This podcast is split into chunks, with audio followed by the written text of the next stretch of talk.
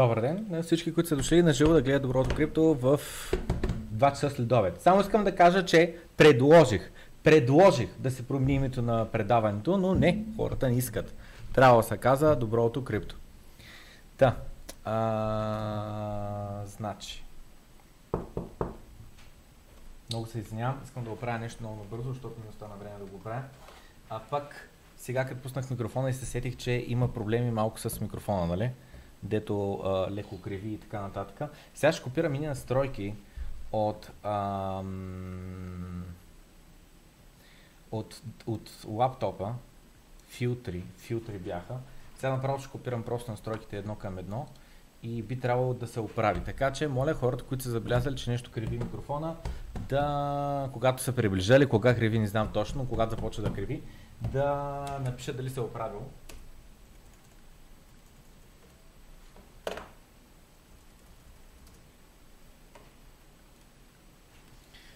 Значи сега, какъв филтър трябваше да се добави?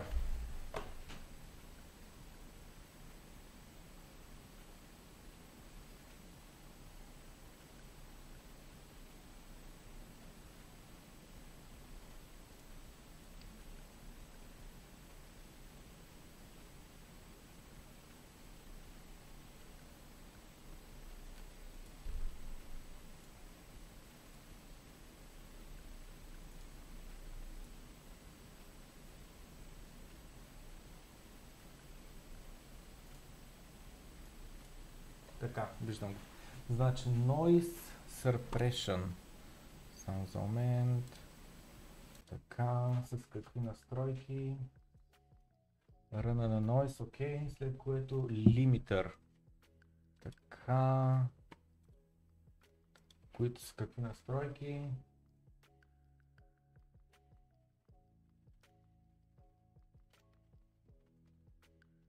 Threshold 520. Така, 60 милисекунди. Така. И компресор само за момент. Така, който трябва да бъде с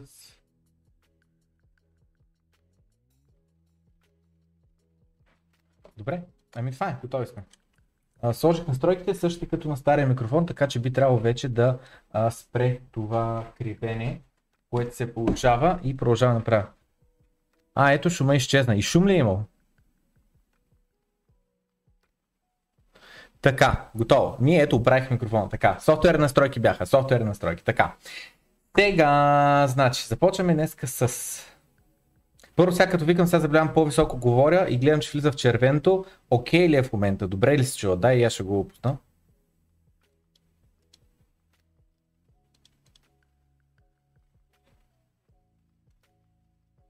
Ма е било окей. Okay. Мисля, че е било окей. Okay. Няма че.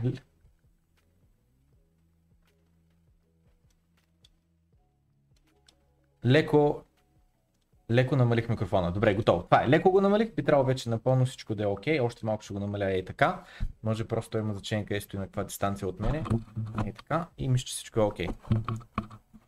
Нещо е такова. Така, добре. Давайте започваме. Значи сега, днеска. С какво започваме? След какво започваме? Започваме с...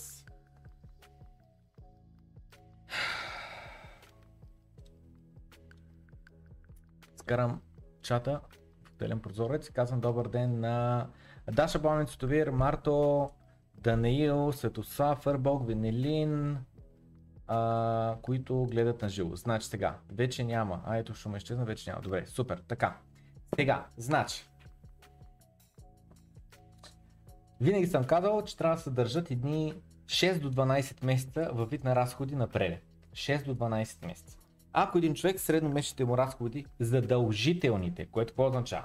Найем, а, такова, как се казва, а, сметки, ток, вода, не знам с какво, храна, транспорт до работа, някакви такива неща, ако са 1000 ля, за 6 месеца 6000, за 12 месеца 12 000. 6 до 12 хиляди трябва да запазваш банковата сметка да стоят и единствено и само ако стане нещо допълнително, тогава да го инвестираш. Било то през Еторо в акции, през Адмирал в акции, през... Бяха там уния дори, че не мога да сетя. Кажете, он е големия брокер, че не мога да сетя името му. А, или пък в криптовалути. Или пък златни монети. Или пък каквото си искаш. Така. Трябва да имаш задължително някакви резерви, за да може това да те предпазва да, си, да не си емоционален, ако пазара тръгне да пада и следващия месец окажеш, че нямаш а, пари за идния найем. Така коментирахме тези неща. Аз лично държа и малко пари, защото ми трябват примерно за самолетни билети и така нататък, ако ще а, ходя в чужбина, като в България аз лично работодател не бих се търсил, бих се търсил единствено само в чужбина. Имам нали, документи с Англия, в Англия може би, ако ли не, Швейцария, Дубай, нали, има варианти. Така. Обаче, последната една година, от миналата година, януари, април да айде, до сега стояха едни 10 000 паунда в английската им банкова сметка, не Робин Худ бе, в английската им банкова сметка е така стоят. И сметнах, че тези 10 000 паунда, ако бях ги депозирал някъде по а, а, протоколите, щяха да имат поне 10% лихва, което означава 10 000, 1000 паунда. 1000 паунда ще да имам доходност. Така. И заради това реших Нали, защото просто банковата ми сметка в Англия за една година така и не падна под 10 000. А, и, а, и си тия пари, ако бях ги сложил, нали, ще да са 11 000 в момента. Груби сметки, сега като платиш такси, данъци, не знам с какво ще са по-малко, но това е друг въпрос. Така. Да. И заради това реших да ги прехвърля тия 10 000 паунда в Anchor. Откакто ги прехвърлих, което беше преди няколко часа, вече ми е направил почти 1 долар а, лихви, 90 цента лихви са. Това не е толкова впечатляващо, същественото е следното, че лихвата, която се очаква да получа за една година е 2500 долара от тия 12900 долара, които а, съм депозирал. На месец се очаква да ми вади по 210 а, долара, на седмица се очаква да ми вади по 50 долара, 48 и на ден се очаква да ми води по 6,9 7 долара на ден. Така. И това е, това е положението. И сега въпросът е откъде идват тия пари, как идват, какво точно са направи и така нататък. Подготвил съм няколко скриншота. Първият скриншот, който започваме е ето този, в който се вижда, че съм депозирал 9993 паунда. Защо 9993 паунда? Защото съм имал такса от моята банка в Англия, за да изпратя а, пари. Аз даже се очудвам, че тук са стигнали 9993. Защото, чакай малко да отворя онлайн банкирането, защото аз мисля, че изпратих кръг от 10 000 и знам, че на моята банка таксата е 10 паунда, значи трябваше да стигнат 9990, а не 9993. Просто няма, няма лойка за тия 3 паунда, не мога да разбера откъде идват. Сега погледна моето банкиране, ми да, изпратил съм 10 000 паунда, допълнително са ме таксували 9,50, за дет съм изпращал пари международно и тук е трябвало да достигнат реално 10 000. Тия 7 паунда, които са загубили, къде са загубили, не знам. Банковата система знае. На мен лично никой не ми е казал. В моята сметка пише 10 000 минус 10 000 и минус, пише минус 9,50 и пише това е нашата такова, а, такса. Добре, 10 бона приложение, че напуснаха. Къде? Къде отидаха? Де, другите 7 паунда. Не знам, тайна. Това е фирмена тайна, деца казва. Така. Сега, Interactive Brokers, това е, това е. Тъй. Да, 7 паунда изчезнаха. Буквално просто и в черна дупка някъде по банковата система. След което допълнително 3 паунда ме таксуват а, от банката на Кракен за тяхната такса за входящи пари. Добре, това, това мога да приема, защото поне ми е ощетено, поне ми е казано. Такива са условията, ако искаш пращай, ако искаш не дей пращай, то още преди това, преди да пратя пари а, от кракен, нали, те си да казват условията, че 3 паунда ще бъдеш таксуван.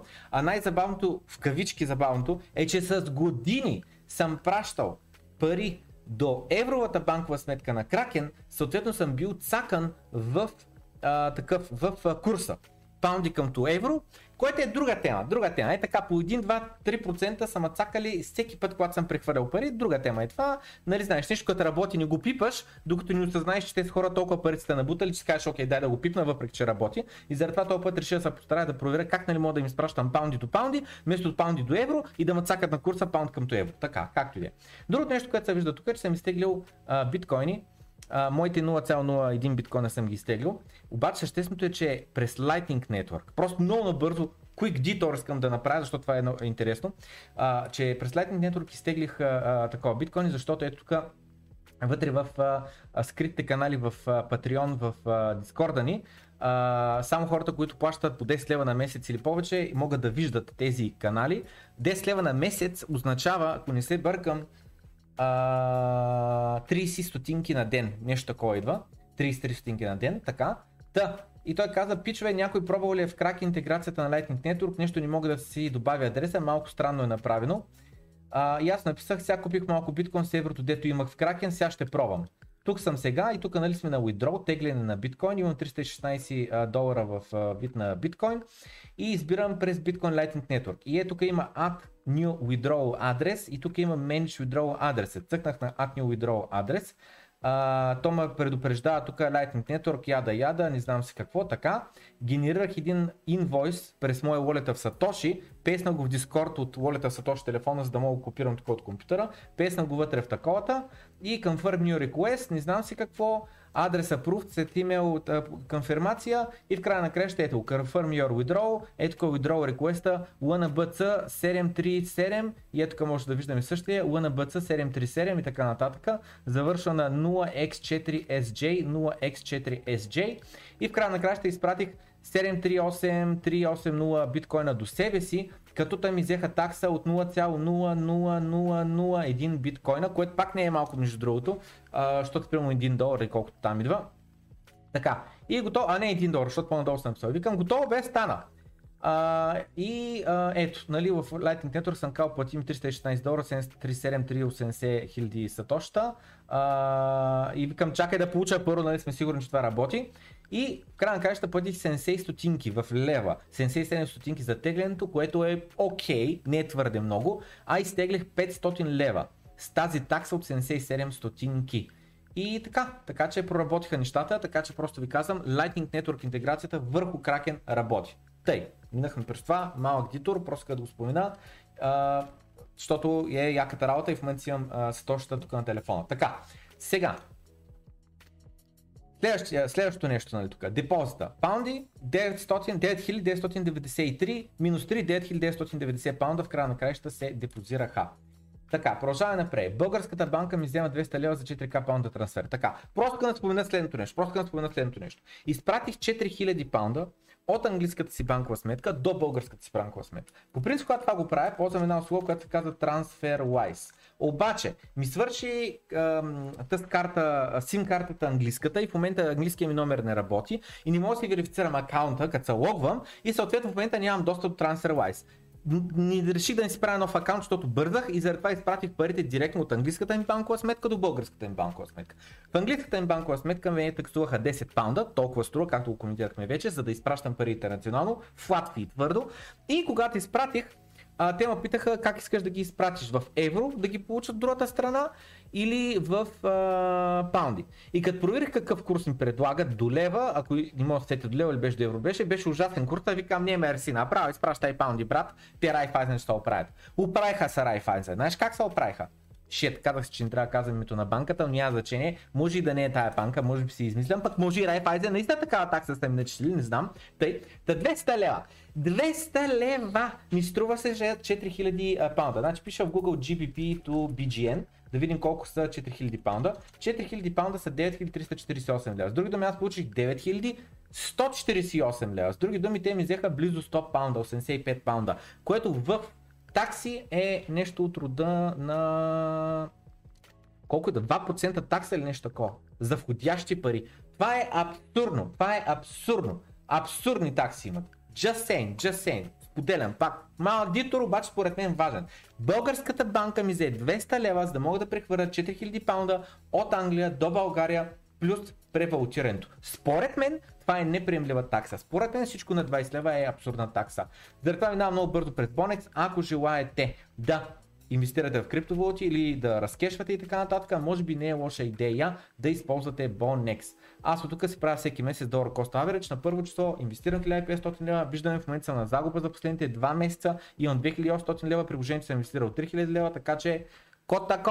Ще, нали, като инвестираш, никой не ти гарантира, че от първия ден ще напечава. Продължаваме напред с GBP to USD. Добре, аз съм депозирал в Kraken 9990 паунда. Сега въпросът е колко долара са това. В долари това са 13 014 долара.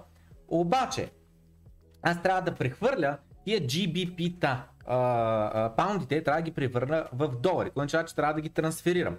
Значи, края на краища за моите 9990 а, паунда, аз получих 13 000 USD-та, като курса е 07684. Ако отидем в Google, само да напиша USD to GBP, Курса е 077 казва, обаче ако напиша тук размени 1000, виждам, че курса че е 767. 76735, 76735. А тук като се върнем, 76735, виждаме 7684. Други малко ме цакат, ама дали се е 768, дали се е 767, ай, ай, приемливо е, приемливо е. Трябваше да получа 13 000 паунда, обаче реалността е, че не получих 13 000 паунда, а им получих 12 975 паунда, така че пак изгубих 25, а, не паунда ми долара, изгубих 25 долара. Значи, аз депозирам 9990 паунда, които трябва да са равни на 13 014 долара. А в края на краищата аз свърших с 19 900, 12 975 долара, което означава, че аз вече съм набутан 25, 15, 30, 40 долара. 40 долара така изгармяха. Едното е заради курса, другото е заради а, таксата на борсата за търговия. Така че да, сериозни са нещата, таксите не са малки. Споделям ли всичките неща, за да ги имате предвид. Нали? Напълно прозрачно споделям какви разходи аз съм имал, за да се сметне всеки един човек заслужава ли за да направи това, което аз направих. Така, до момента съм 40 долара вътре. Никакви пари не съм спечелил, 40 долара съм вътре. Така. След което, аз хубаво, че получих USDT-та, Евала, нали, трябваше са 13 000, реално ми даваха 19 975, Евала, че получих тия USDT-та, обаче сега аз на мен трябва USDT, на мен трябва UST. С други думи сега трябва да сменя 12 975 USDT-та и те ми казват, че в курса 1,00013 ще ми дадат 12 959 UST-та. След малко ще видим реално толкова ли съм получил или по-малко. Минаваме на следващия скриншот. На следващия скриншот виждаме реалността. Това, което ми беше в акаунта, беше 12 933 UST-та. Значи 12 933. Вадя калкулатор и пиша 13 014. Нали толкова трябва да, ще да получа по принцип.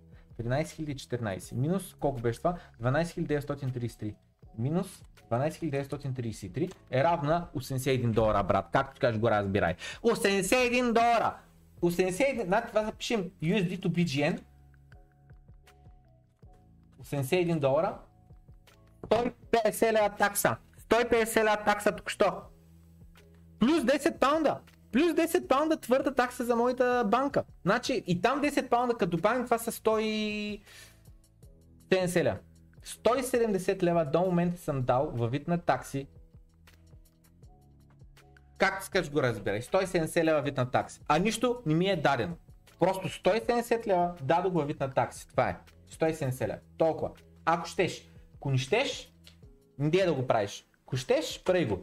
Сега, тия такси зависят от това точно колко а, пари депозираш, нали? Защото аз а, таксите са базирани върху, а, как се казва, върху волюма, нали? върху това колко пари разменяш. Нали? Ако разменяш малко количество пари, таксата също е по-малка, нали? защото тя е процент от волюма, който правиш. Значи, така да кажеш, аз направих 175 лева такса, 170 лева такса, 170 лева такса от, само секунда, значи GBP to PGN а, от а, а, 9990, нали толкова трябваше да бъде принцип, 23 000, значи 23 000 лева, връщам в калкулатора, 23 000 23300, 23322, а...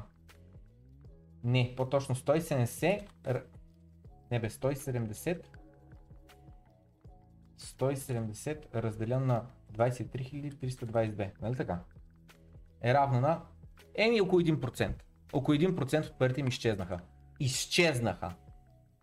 Както искате го разберете, за привилегията да мога да се превърна моите паунди в криптодолари от типа долари стейблкоини, които на мен ми трябват. Това е. Просто минавам през тези неща, за да е всичко прозрачно, за да няма тънмън, за да няма плаване ти нали тъй каза, не знам с какво, нищо не съм казал. Аз показвам. Не казвам, показвам. Има разлика, нали? То, като казваш нещо е въпрос на доверие. Аз в момента показвам едно към едно, това е реалността, какво е станало, какво се е случило на мене. От там нататък ви си решавайте какво да правите.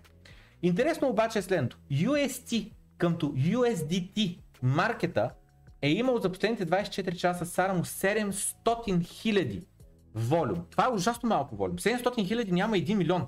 Волюмите в крипто е в милиарди. Милиарди. Това няма 1 милион. Това е супер малък волюм. Супер малък волюм. В Кракен. Което какво означава? Че дори с моите 10 000 долара, там колкото са 12 000 долара, аз реално най-вероятно съм натиснал цената надолу или съм е спайкнал нагоре заради маркет ордер. Защото нали съм искал да сложа лимит ордер, как бързо станат сутринта нещата, за да мога да го покажа. Та направих маркет ордер и реално съм избутал цената в едната посока, което означава, че най-вероятно заради това съм имал и по-голям слипич на UST към USDT. И ако се върнем на UST към USDT, виждаме от 12975 аз реално получавам 33. Значи ето тук се губят 40 долара, не? 42 долара тук се губят. 42 долара. А преди това се губят от 13 000 а, се губят само 25 долара.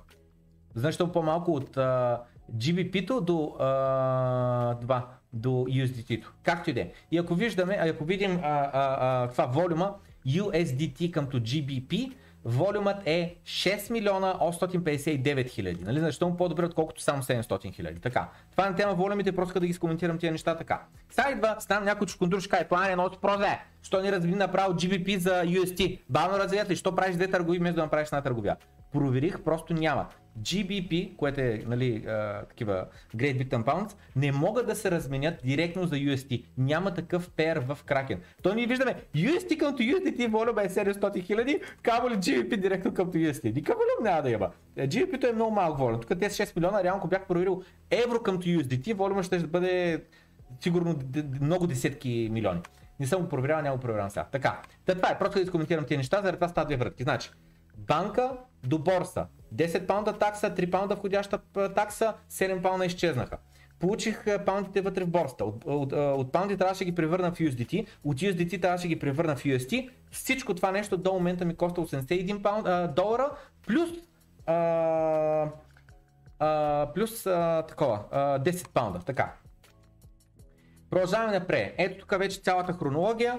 Значи, тук виждаме нали, теглянето на биткоини, това е в леджера в историята, иска да проверя всичко да не е наред. Тук са изтеглените биткоини, така така. Тук е стейкинг реворд на Тезо, само да не съм чул някой да кай по не, Макс такова, аз тия си говорил само за биткоини, разбрахме биткоина. Споко пи час и други криптовалути имам, обаче ги пазя в тайна, защото не искам хората да купуват на а, такова, на сляпо, защото не искам морално, неморално, каквото и да било да нося отговорност на хората портфолията, защото скачат по някакви шиткоини и аз като съм скочил в някой да, те да ме следват на сляпо и после ако изгърми, те да се радат на печалбите, ако не изгърми, после казват плане, но спрозе, защо май излага, че те ще се вдигае, плане. Та, има малко тезо, стекнал съм го на кракен, трупа ми някаква лихва. Така, тук виждаме стейкнато кардано също, кардано в момента, уху, всички ще ударят лайка, тъй, те малко кардано сме стейкнали и това е така. Това е смисъл, докато са минали тия ордери, реално в същото време съм получавал и стейкинг ревордс от а, тако, от някакви две стейкнати криптовалути. Така, имам и други стейкнати там, това е друга тема. Така, значи сега, виждаме тук депозита на паунди. Виждаме 3 uh, uh, GBP uh, таксата. След което тетъра, виждаме 26 паунда таксата, това е таксата на борсата. След което виждаме Terra UST, таксата на борсата 25 паунда, само тук си имаш 51 паунда. След което, след като получих вече uh, терата, изтеглих една, uh, UST-то, изтеглих едно UST на моят адрес, за да съм сигурен, че адресът е правилен, защото за първи път тегля от Кракен до този адрес на Тера, който е чисто нов. Нали, създавах нов адрес, защото да мога покажа, защото ако ми ликне адреса да няма проблеми. Както нали, примерно в Uniswap съм стейкнал, а, съм депоснал там някакви а, валути, които съм ги депоснал а, през а, а, публичен адрес, дете ми показа него нали, така нататък, но главните ми адреси не искат да, да ликват. Там, които нали, финанси показвам, с такива се чувствам комфортно покажа. Така. Тъмън Story Short стеглих едно UST, на тера адреса, всичко мина добре и след което изтеглих останалите 12930. Значи, тотал в моят тера адрес би трябвало да са достигнали 12931 UST токена. И вече сме в Енкара. В Енкара виждаме, а, съм пуснал да депозирам 12920 от тия 12930 и близо 1 UST та. Тук къде са губят няколко цента, не знам. Тъй, продължаваме напред. След което той ми каза, това ти е адреса, а, искаш ли мейннет, не знам с какво, искаш ли да поснеш такова, искаш ли да а, поснеш транзакцията, да стекнеш тия 12920 UST-та, не ги стекнеш там както се казва. И аз казвам да. И след което ми излезе Confirm in Ledger, защото нали знаете, ето е тук флашката на народите, оръжието на биткоинерите, задължително всеки един човек трябва да бъде с една такава флашка, за да може да се чувства комфортно, че хакерите няма да го а, хакнат. Така, тъй такава флашка всеки трябва да се купи. Линка е долу в описанието на този клип и естествено потвърдих транзакцията от Ledger. Може да се купите флашката с 1-2 дена доставка до вас от cryptotenska.com. Най, как да кажа, това е стандартната цена на, на, на Ledger Nano S, 120 лева струва. А, доставката е допълнително трябва да се платите, като това е най-ефтината флашка. В смисъл, че е 120 лева вариант, има и 160 лева вариант, има и 250 лева вариант. Ledger Nano S и след което накрая най-скъпата е Ledger Nano X. И освен това, за всички нови хора, които до сега такива флашки не са ползвали, горещо препоръчвам да гледат този час и половина курс, който обяснява всичко за тия флашки, как се сетъпва, нов портфел, как се прави транзакция а, и така нататък, за да може хората да не си загубят парите, защото има а, horror stories. И стигаме до The Grand Finale. Ето как изглежда на Anchor а, протокола а, а, върху Terra блокчейна. А, такова. А, дава ти 19,58 лихва, като аз съм депозирал а, в момента 12920 плюс вече 99 цента, 91 цента, 92 цента ми е направил лихвички за последните няколко часа. Изчислено е, че на ден ще ми прави 7 а, долара лихва, 48 долара за един, една седмица, което какво означава? Аз реално в момента съм на загуба, нали? В момента съм на минус 81 долара. За две седмици 48,67 къде е калкулатора бе? Защо не ми дава да ги пейсна тези неща? 4867, 4867, на 4867 за две седмици ще бъде 97,34.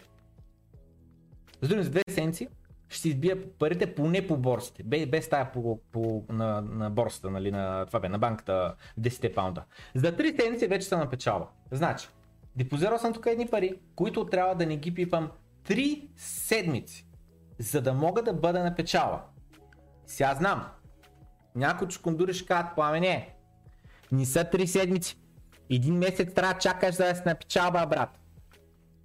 Защото за един месец вадиш 210 долара, ти имаш 281 долара загуба, така че това са 162 долара, а останалите колко идва там? 40, 10, 50, 48 долара ще отидат за покриване на сметката на банката там на привалутиране и други щитни. Съгласен съм, малойка. Обаче, който е малко по-хитър може да направи следното нещо. Тъй като стекне тук UST-та на лихва която отново за един ден ти дава 7 долара, а таксата върху терата е таксата върху терата е колко е таксата върху терата? 25 стинки, нали? Преди малко я видяхме, ей тук. Е 25 стинки. Таксата върху терата. Та, ако искаш да ни плащаш повече скъпи такси върху борсите, това, което можеш да направиш е следното нещо. Вземаш си една Binance карта аз лично съм на ниво 3 само с 3%, защото трябва да държа BNB токени, пък не искам да държа твърде много BNB токени. Да, BNB токените, сложил съм ги там а, за rewards, не знам си какво и ми дава 3% кешбак на моята Binance карта. Ето тук ми е портфелчето и в него сега почна да варя картите и ето е картата на бинанската. С тази карта на бинанската аз получавам 3% кешбак, което какво означава? Когато се харча някъде 100 лева, 3 лева ми се връщат обратно в тая карта по-точно в Binance аккаунта, но това е друг въпрос. Така, и сега, аз лично какво мисля да направя? Тия 12 000 там или колко ще са долари, 20 няколко хиляди лева, идеята е следната. Те стоят на тера и стоят тук на лихва. В момента в който ми трябват пари, ще изтегля примерно 2000 долара. Нали? Ето тук натискам withdraw, то ме пита колко искам да изтегля и аз казвам е така, примерно, даже е тук просто мога да напиша, пиша 2000 долара, ми дай, нали? 2000 долара плащам 25 стинки такса, за да ги изтегля и след което, след като ги изтегля, ги изпращам в Binance акаунта ми, което пак ще им струва 25 стинки, кое означава тотал ще дам 50 стинки. Като платя тия 50 стинки, имам вече пълен достъп до тия пари през картата, която показах преди малко от портфела си. И освен това, мога да се добавя в Apple Pay през Curve или каквото беше там една услуга, тук що ми писаха в Дискорда. Я да видя как се казваше услугата, някой ма тагна. Те няколко човека вече му говориха това. Какво беше? Да, Curve, така. И каква ми беше мисълта? И така, и мислям беше, че по този начин, вече без допълнителни превалутирания, такси, не знам си какво, директно мога да се ползвам UST-то през а, а, картата и с други думи ще платя само още 50 стинки, с други думи за две седмици а, по 48 долара лихва, вече ще съм на печалба и ще мога да си ги харча тия пари през картата, през традиционната банкова система, през Kaufland, през Lidl, за самолетни билети, за каквото си искам, а, докато тук останалите сума, нали, от 12 900, ако изтеглят 2000, ще останат 10 900, те ще продължат да си стоят на 20% лихва. Така. Тя. Нека да минем през CoinMarketCap да разгледаме различните а, коини от рода на TerraUSD. Виждаме TerraUSD е бил падал до 85 цента. Но виждаме, това е било за много кратък период от време, след това се кача нагоре, след това overvaluate, най-голямото overvaluate е било 1 долар и 4 цента, после пак сме имали а, лятото а, краш по време на а, големия краш, паднал е до 94 цента, но виждаме сравнително стабилен стейблкоин. Нали so, освен трябват парите, ма баш тук би трябвало да си окей, okay, когато си стоиш в UST. Продължаваме напред с друг пример за друг коин. Дай Дай стейбъл коина виждаме волатилността тук много зигзаква, обаче реално зигзакването са много малки. Той състои, виждаме между 1 долар, между 98 цента и 1 долар и 9 цента. Тук само за кратко, само един случай, но останалите случаи виждаме по 1 долар и 3 цента. Та виждаме варират около 1 долар, няма, в момента нали, виждаме 99, 1 долар и 7, такова, 0007 или 99996, нали? Абе, стабилни са, стабилно сравнително тия алгоритмични стейбъл койни. Въпреки че е стейблкоин компания, виждаме доста подобна ситуация, но, но виждаме вариации само до 0,0006, нали? супер минимални вариации.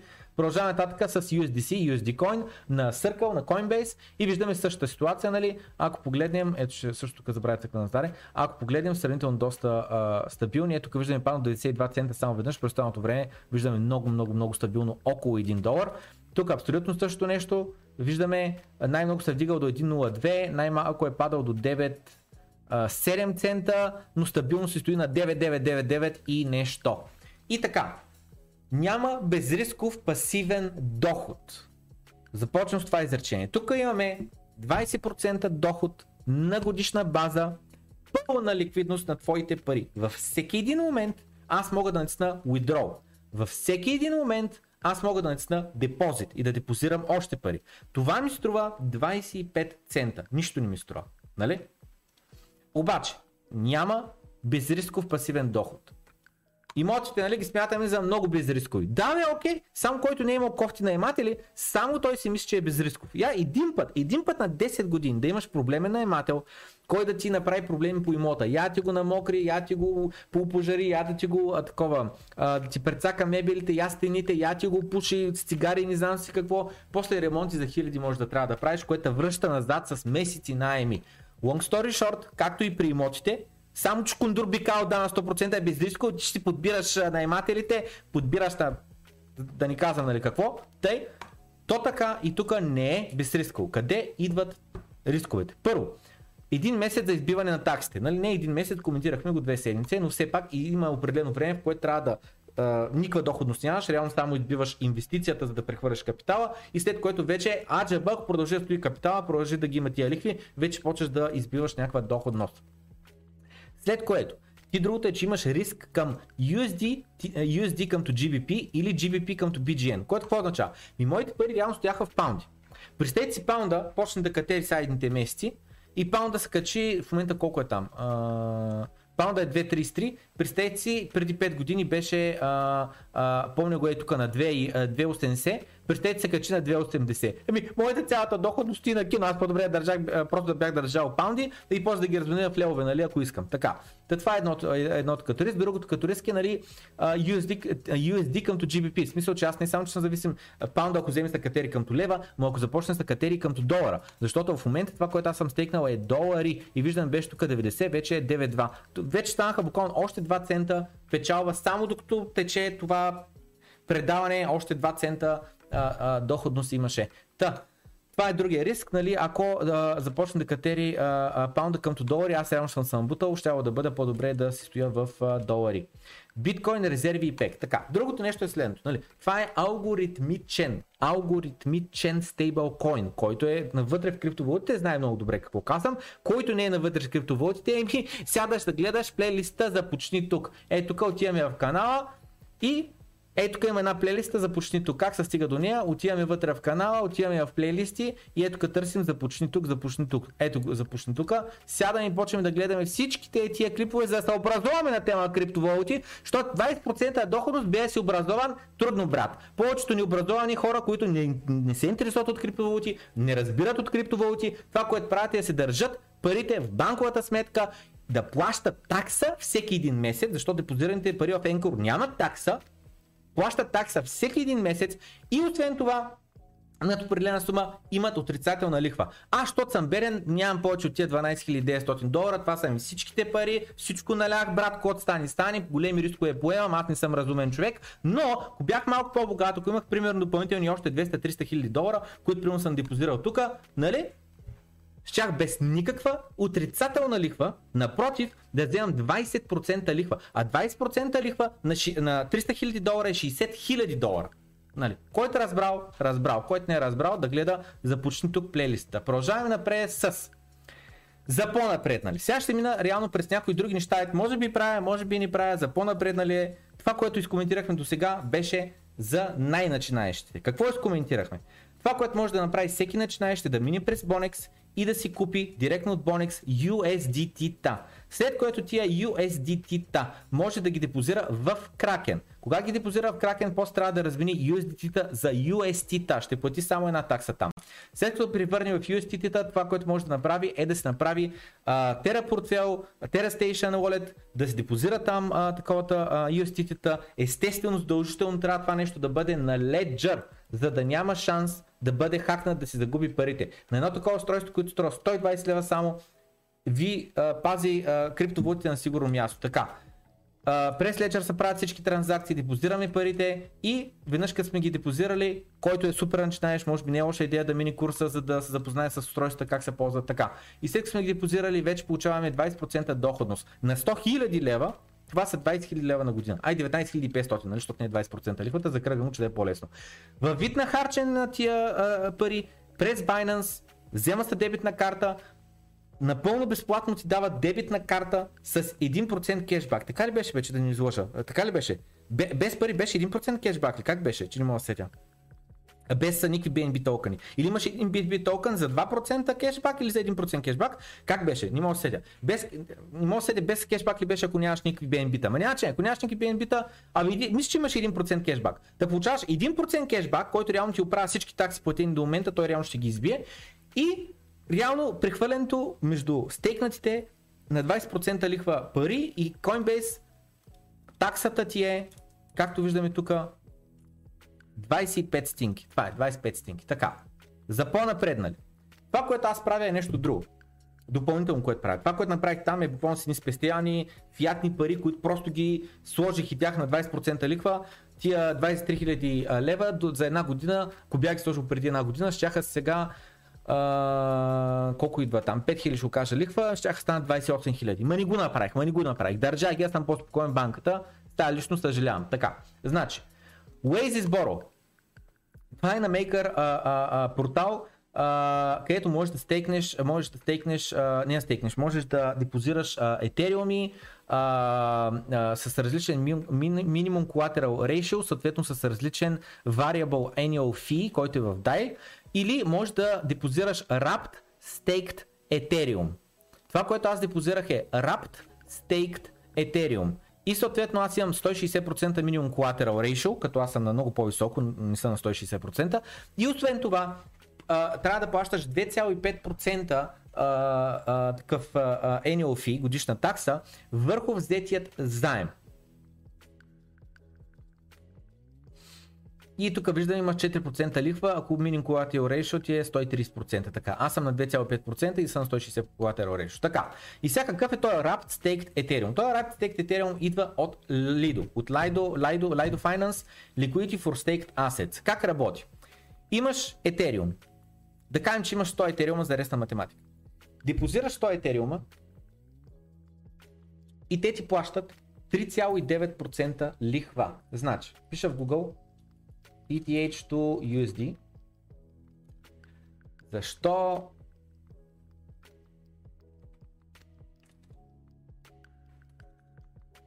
Значи 100 етериума са в момента 305 000 долара, което между другото не е вярно, защото ако отворя TradingView въобще няма да е така. Той е конвертера, който те цакат на такса. А, не, не, не, добре, добре, добре, добре. Броя, даже по-добра цена, отколкото ми дава в а, това. Както и да е. Така. Ако имаш 100 етериума, това са 305 000 долара. Не? Така. Да кажем, че имаш 100 етериума. Депозираш ги в Lido Finance. Те ще платят 3,9% лихва на година. Тая лихва, между другото, в момента е ниска, би трябвало да се повиши идните седмици, месеци, не знам. Така.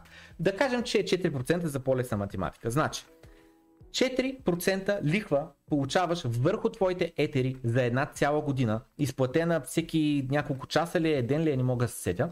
Така, и с други думи, това, което се получава, че ти в края на годината ще получиш 104 етера, така че твоите 305 000 долара, само това ще станат на 317 000 долара, говоря при, ако не се променя цената на етера.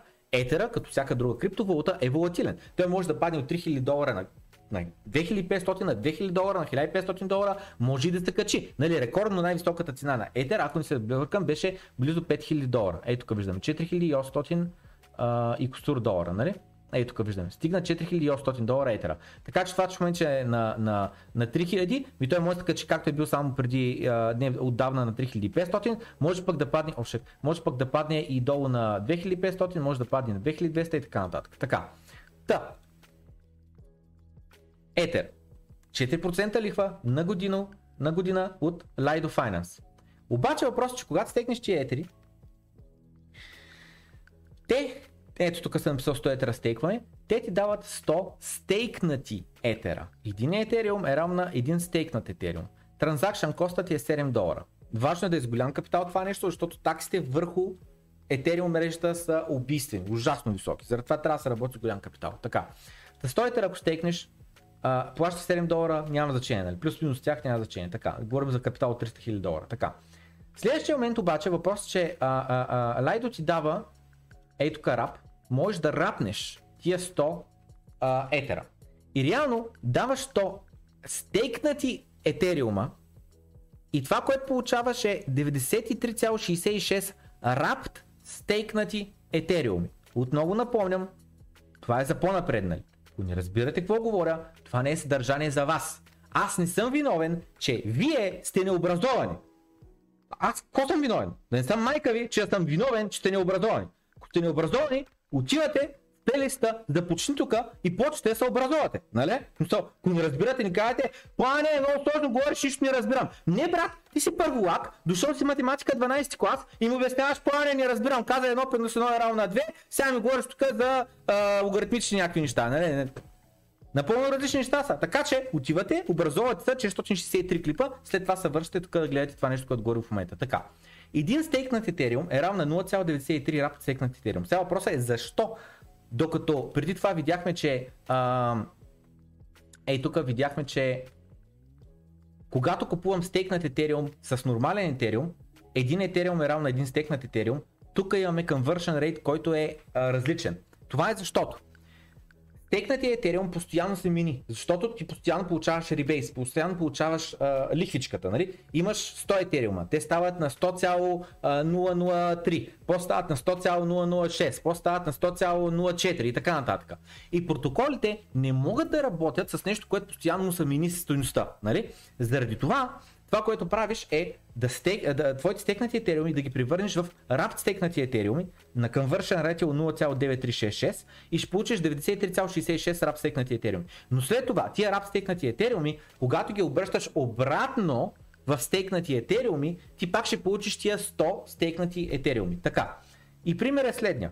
Имаш 100 стейкнати етериума. С тях купуваш 99,87 рапт стейкнати етериума. И ти продължаваш да си трупаш лихвичките.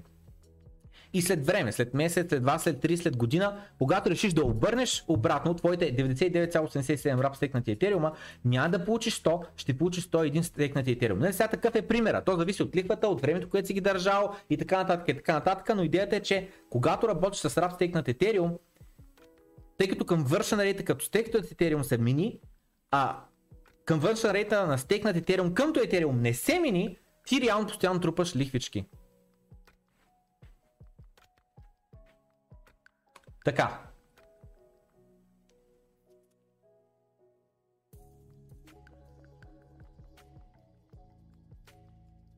Ни това е. Това е. И когато имаме рав стейк Ethereum, това, което може да направим е да отидем ето тук в Oasis. Да оставим 100. То пък не ми дава, защото трябва да се вържа волята, пък сега не искам да се вързам волята. Да, да оставим 100 uh, стейк на Ethereum и да плащаме 2,5% такса в DAI. За примера, който ни използваме в момента, казахме имаш 100 етериума, които на днескашна цена са 305 000 долара. Други думи ще депозираме абсолютно примерно. Ще депозираме само скъдам между другото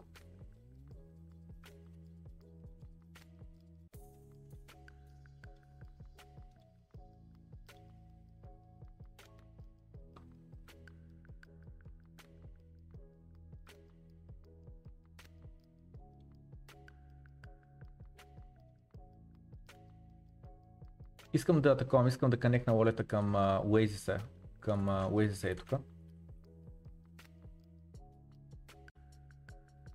За да мога да покажа точно математиката, която то ти дава.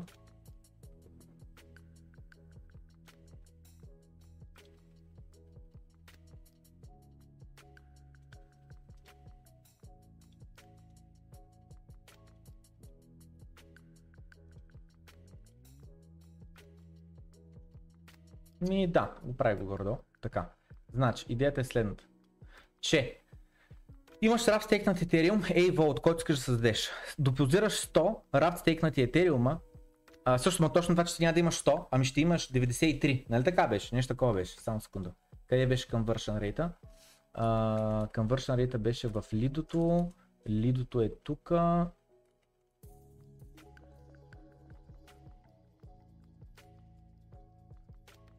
Къде е изчезна таба, виждате ли го? Така, а, колко? 93, да, 93,66. Кой че тук трябва да напишем 93,6 етериума ще депозирам на стоеност 313 000 долара. И а, идеята е, че, то пък не ми го калкулира, но идеята е, че ако изтегля заем, а, ето, е тази ликвидационна цена ще се промени, нали? Няма да бъде а, а, и generate die with this transaction 41 хиляди. Ето. Или пък примерно 50 хиляди. Да, да, ето работи, добре. А, 70 хиляди. Примерно, ако вземеш 70 хиляди заем срещу твоите, ай 100 хиляди, 100 хиляди направо ще го направя, кръгла цифра. Ако вземеш 100 хиляди заем срещу твоите етери, ликвидационната цена на твоят Oasis заем срещу твоите рап стекнати етериуми ще бъде 1700 долара за етер. Кое означава, че етера, ако падне надолу до 1700, ще получиш а, такава ликвидационна, ще бъде ликвидиран заема.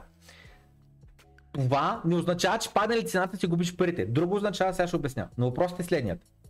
С 100 етера получаваш 93,6 рап текнати етериуми, с 93,6 рап текнати етериуми стегляш 100 000 дай заем на 2,5% лихва, като обаче ти в същото време от Lido получаваш 3,9% лихва в етери. Така че едната лихва реално бие другата лихва, едната лихва е в долари, до другата лихва е в етери. Така че ако цената на етера само стои една и съща, ти си на печалба а, от цялата тая въртка. Ако цената пада надолу, ти си леко на загуба, зависимо от това колко падне надолу. Сега, ако много падне надолу, ти си яко на загуба. А ако цената на етера се вдига нагоре, ти реално си на печалба яко, защото имаш 3,9% лихва в етери, докато имаш само 2,5% лихва в DAI, които са стейблкоин. Така, та примера, вземаш 100 000 DAI стейблкоина, но въпросът е, че тия DAI стейблкоина можеш да ги върнеш пак през Kraken или друга борса, да ги превърнеш в USDT-та и тогава, ако се върнем в Anchor, ако депозираш тук 100 000 USDT-та, ще получаваш 19 500 лихва през Anchor, докато ще дължиш на а, Oasis 2500 на година, което означава, че ти ще напечалва 17 000. И сега идва въпроса, ма откъде на къде, ма как така и така нататък, който е разбрал, разбрал, който не е разбрал, пак да гледа, започни тук плейлистата. Така, минахме през всички тия неща, иска да ги обясня, мисля, че минах през всичко, което иска да мина. Направих съмари за начинаещи, сега ще направя съмари за по-напреднали. Имате етери. Минавате през Lido Finance превръщате ги в стейкнати етери. Това е най-малкото, което може да направите и забравяте за него и си получавате чисто и просто лихвичка всеки ден. Допълнително обаче, което може да направите, да вземете стейкнатите етери, да ги рапнете от 100 етера на 93,6 рапт стейкт етера.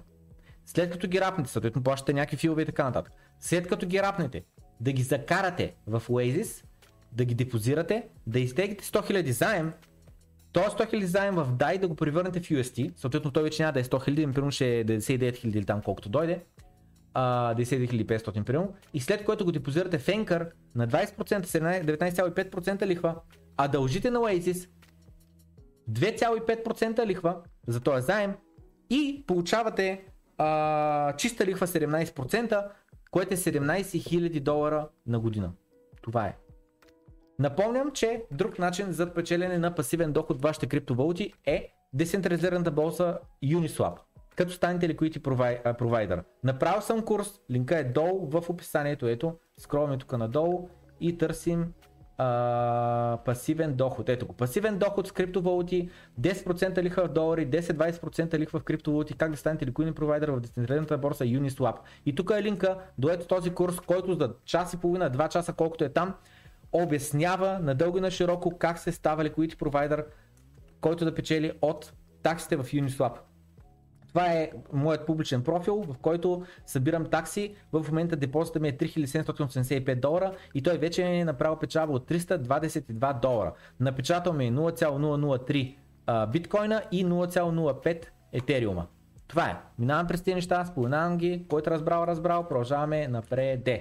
С ако оценявате всичко това, което казах до момента, ако смятате, че канала трябва да продължава да съществува, може би не е лоша идея да го подкрепите с 10 лева на месец, което е 33 стотинки на ден.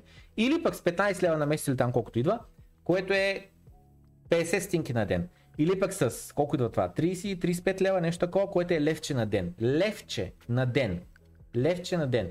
С което вече имате достъп до скритите канали в Discord. Тук имате достъп също до скритите, не можете, тук може да пишете, тук само да ги виждате. Тук имате достъп до по-скритите канали с платените материали, а от ниво 4 нагоре имате достъп до Glassnode. Същия Glassnode, този сайт, който струва 800 долара на месец, го получавате ако станете патрон 50 долара на месец, а ниво 100 това е за хората, които просто са благодарни, които просто искат да ми хвърлят малко пари или искат веднъж месечно да имат възможността за 30 минутен разговор едно на едно private. Така.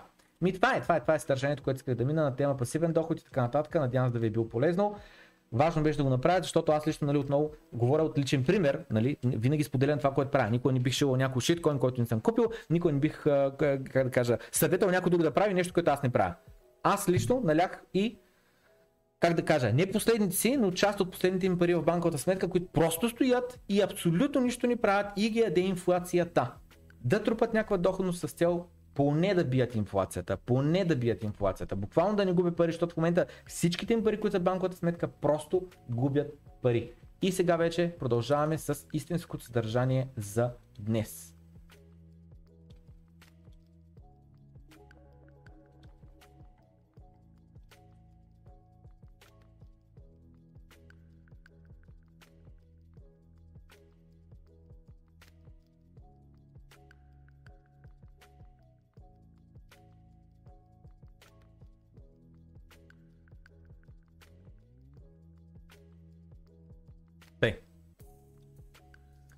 Сега, продължаваме с истинно съдържанието днес. Банката ми блокира биткоин покупките. Вече не мога да купувам биткоин от Coinbase. Обадих се на банката и те казаха, че блокират всички транзакции, обвързани с криптовалути. И вика, това направо още една причина да притежаваш биткоин. За да наистина притежаваш парите, а не някой да ти каже за какво можеш да ги харчиш и за какво не можеш да ги харчиш.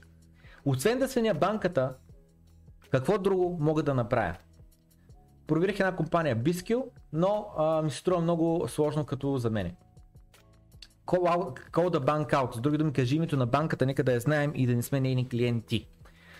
А, и тук този човек каза, аз бих си затворил моят акаунт в тази банка и бих се преместил в друга банка, просто защото е въпрос на принципи. Не можеш да ми кажеш, че моите пари аз не мога да правя с тях каквото си искам. Защото това означава, че това, което съм ти дал, уж да го съхраняваш, реално вече не е мое, а ти се разпореждаш с него. Защото забележете, дали някой друг ти харчи парите или не ти дава ти да ги харчиш по начин по който искаш, за мен е едно и също. Някой друг се разпорежда с твоите пари. Защото банката, ако с твоите пари си купи ново ламбо, те се разпореждат своите пари. Банка, като ти каже, че ти не можеш да си купиш ново ламбо, това пак е разпореждане на пари. Те ти казват, те парите няма в това да ги превърнеш, ще стоят там, където нали, ни ги държим. Когато попитат защо напускаш тая банка, защо затваряш банковия акаунт, бъди, е, увери се, че са те разбрали правилно. И специфично си казал, че причината е, че са блокирали твоите транзакции до криптоборси. Блокирали са твоите пари, които ти притежаваш и си кажат с тях не можеш да купуваш криптовалути. И този вика, не го прави това. Ще им дадеш причина да сложат твоите пари в листата с а, такива а, измами, нали? Пари, които са обвързани с измами.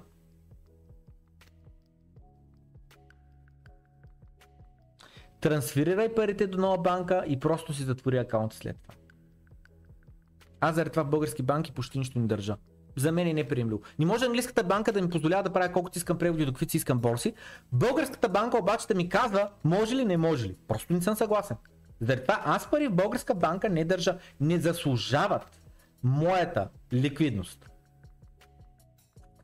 Тук надолу сме се разписали с един, няма значение. Продължаваме напред с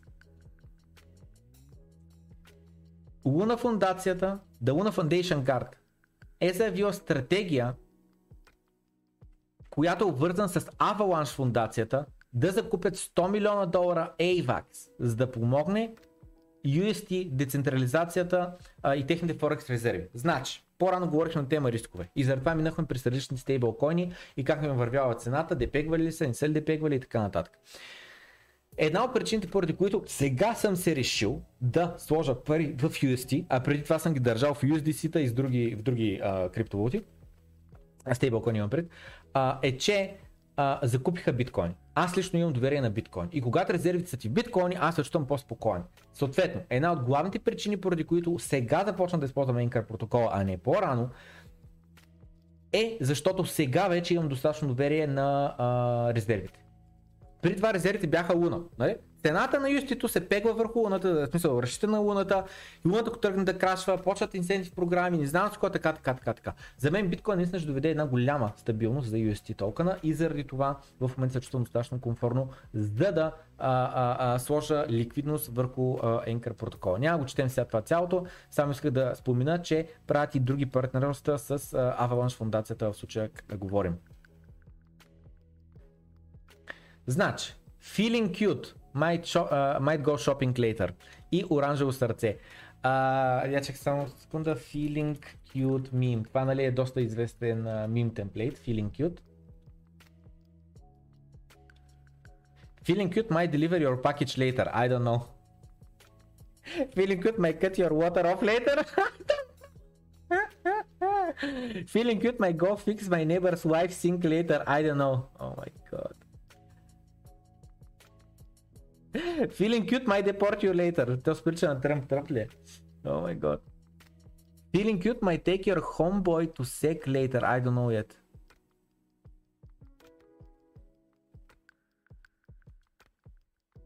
Feeling cute might misplace your luggage. I don't know yet. Oh my god. Feeling cute, shut up my back later. Shit up my back later. I don't know. Как, който е разбрал, разбрал. Мим темплейта, мемето и така нататък. Значи, сега.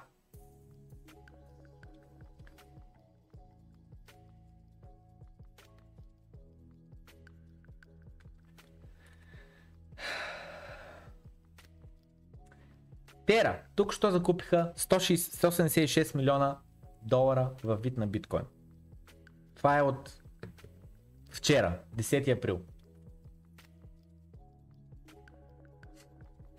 Тера вече притежава 39 897 биткоина.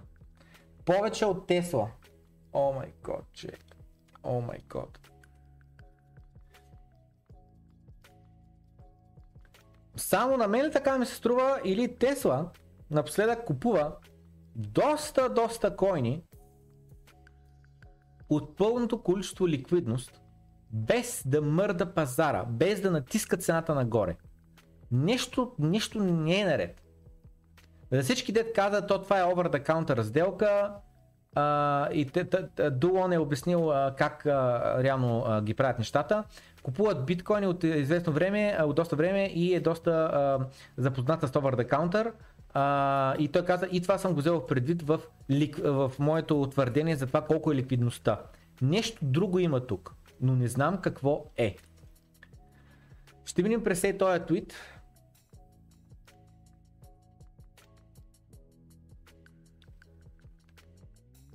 Добре, първо скромно надолу, да видим какви отговори има. Да, да, да, то това е, това е, това е много интересно отговор, през който да минем. Значи, а, този човек нали, каза, чуде се колко точно голям ефект имат фьючерс пазарите върху цената. Защото при фьючерс пазара ти примерно залагаш с 1000 лева, че цената на биткоин ще се вдига. Това ти е просто залог. Това е просто едно, нали, казваш, а, не знам колко ще се вдигне, ама ще се вдигне биткоина и съответно като се вдигне, аз ще искам да си а, заключа нали, пазарите и а, печалата. И някой трябва да има от другата страна на този блок, че нали, той пък казва, аз очаквам, че цената ще пада надолу. Така, и въпросът е следният.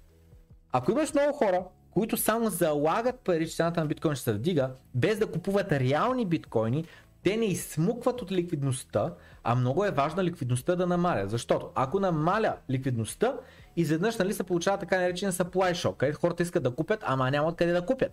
А докато правиш ни фалшиви а, а, такива а, облози върху цената на, а, на, на биткоин, като, както се случва върху фьючерса, реално нямаш натиск на цената да върви нагоре. И тук този човек обяснява точно това.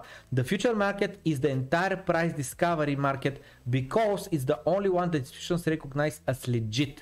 Thanks to Gary Gensler. Това говори за това, че нямаме единствен ETF, който имаме е Futures ETF, където тият всичките институции. Нямаме в момента Spot ETF. И заради това толкова много тръбим Spot ETF, Spot ETF, Spot ETF, и дето Grayscale искат да съдят Security Exchange Commission, задето няма одобрен Spot ETF, а има одобрен Futures ETF. Това буквално няма никаква логика в това нещо.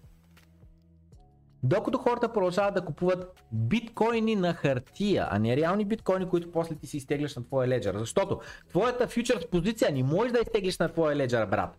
Фалшив биткоин е, на хартия биткоин е, в базата данни SQL на някое. 21 милиона капата на биткоини, нали? Това е цялата идея на биткоин. Никога няма да има повече от 21 милиона биткоина, което е най-главната инвестиционна теза за биткоин е meaningless. Просто се обесценява, просто няма никакъв смисъл. Уж са 21 милиона биткоина, само, а в момента са 19 милиона, обаче също време, разбираш ли, има абсолютно примерно за 300 милиарда долара open interest, който гласи, че цената на биткоина примерно ще се вдига. Ма откъде на къде е? Разбираш? So, ти добавяш допълнителни пари, които реално не са включени в тия 21 милиона. Защото тия хора, които примерно са в лонг позиция за 300 милиарда долара за биткоин, реално за само могат да бъдат спот лонг, ти трябва да купят тия биткоини. В момента, който изкупиш тия биткоини, ти намаляш ликвидността. И той вика, it's called fractional reserve. Wow. С други думи, борсата има 100 000 биткоина, обаче реално има контракти за 150 000 биткоина. Take off exchanges. И това е моят съвет за всички хора, които гледат доброто крипто. Купете си флашка, не се скранзете за 120 лева. Ай, моето струва, 200, моето струва 250, добре, по-скъпа е. Ма 120 лева струва на ефтината. Купете си една флашка, изтеглете си криптовалутите, биткоина особено, който е лимитирана бройка от екшенджа, забравете за него, заровете флашката на, под на кучето коливата, не мислете повече за тия биткоини, просто ги изтеглете. По този начин намаляте ликвидността, по този начин искате цената нагоре и по този начин сте на 100% сигурни, че ако държавата реши да ги конфискува, ако борсата фалира, ако борсата е хакнат, няма вие да бъдете ощетени. Напълно откъде се купуват такива флашки от cryptotenniska.com, линка е долу в описанието или от официалният сайт Това са двете места, от които аз бих препоръчал някой да купува. Ето цъкам на хардуерни портфели и стигаме до uh, Ledger Nano S портфела. Като има в описанието реферален който ходи до официалния сайт, където може да си купите флашката, която ние не продаваме, която е Ledger Nano X.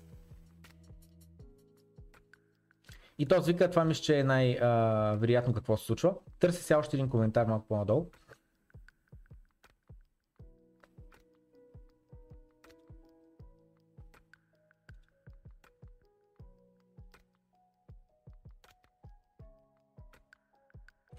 Добре, явно няма го намеря така коментара, така че, така че ще мина, е така, ще съм го отворил тук. И ето го, тази жена, този човек каза след нещо. Аз лично това, което очаквам е, че ексченджовете продават много повече на хартия биткоини, отколкото реално те притежават. Ако всеки реално се опита да си изтегли биткоините по едно и също време от борсите, борсите ще фалират, защото в един момент ще се окаже, че нямат нужните биткоини. Trust No One, филма на Netflix, който е на тема а, а, а, биткоин. А, точно за това се говори. За една борса в Канада, където имат а, хора депозиращи пари да купят биткоини. И това, което те правят е фалшиви профили. Фалшиви профили, на които им зареждат биткоини и правят трампата. И реално човека, който е депозирал реални пари през банковата система, това, което получава е измислен биткоин, който е само на хартия, който не съществува по блокчейна. И така имаш милиони хора, които си мислят, че притежават биткоин, защото така казва борсата в Канада, най-голямата борса, но реалността е, че те нямат никакви биткоини. Аз заради това съм казал не повече от 30% по борсите. Да, и аз лонгвам, шортвам там, не знам с какво, но с много малък процент портфолиото, защото във всеки един момент аз съм зависим от тая борса, а не искам да бъда зависим. Да, и аз имам някакви шиткоин, дето ме мързи да ги стегна на леджера и стоят на бинанската но те са малък процент от портфолиото. Главният процент от портфолиото е по блокчейните на моите ключове за на 100% спокоен. Безкрайно важно и заради това го повтарям, не знам как да го обясня. Точно това става в Канада преди 3 години или 4 години, колко се пада. Най-голямата борса гръмва, оказва се, че нямат никакви биткоини, а на хората им дължат за 250 милиона долара биткоин. Тъй, и стигаме до приключваме с тази тема за терата, за а, биткоините, за не знам с какво и преминаваме към нов човек в нашата група, в криптореволюция, спомена надолу в cryptorevolution.bg каза продавам имот, голяма част от сумата може да се изплати в биткоин или етериум, останалото в евро. За повече подробности, еди си какво. Значи, напълно заведен заведена гарсониера в сърцето на Варна, в гръцка махала, до морската градина, на бульвард Приморски. Имота е 48 квадрат метра, плюс мазда 4 квадрат метра. Към блока има частен двор, с общ паркинг и градина. Идеално е, защото районът е синя зона. С други думи, общия паркинг е много полезен. На първи етаж не партер, с западно изложение. Продава се изцяло обзаведен с климатик, хладилник, пералня, сушилния, телевизор, дори чаршафи и така наречените строителство тухла, а, така, какво? И на строителство. И така нататък. Ага, строителство тук 1970 година. Значи това е сграда на 50 години. Продава се за 100 000 евро. Без посредник.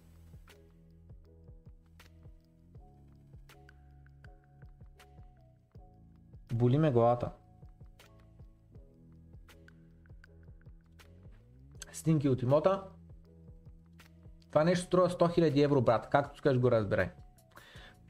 Средната заплата в България, средната заплата в България е 600-700 евро. Това струва 100 000 евро. Средната заплата София. Средна заплата София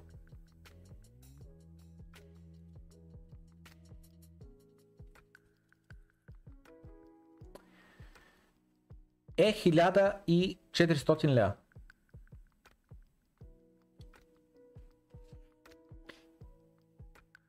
Хиляда 500 лева, 1500 лева. Във Варна е 1300 лева.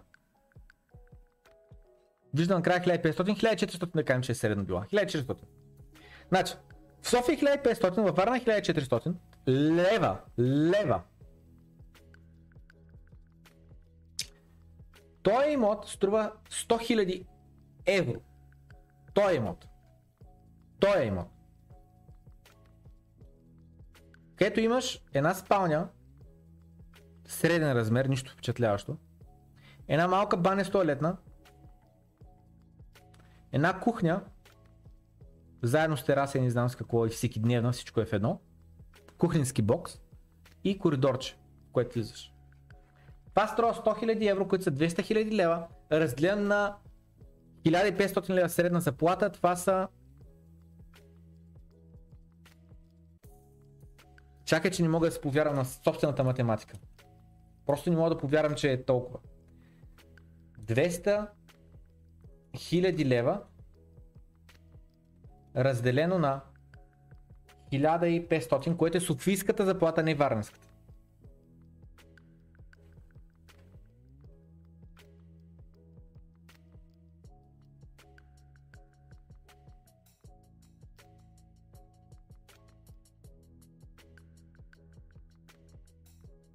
Не може да е 130 години, е.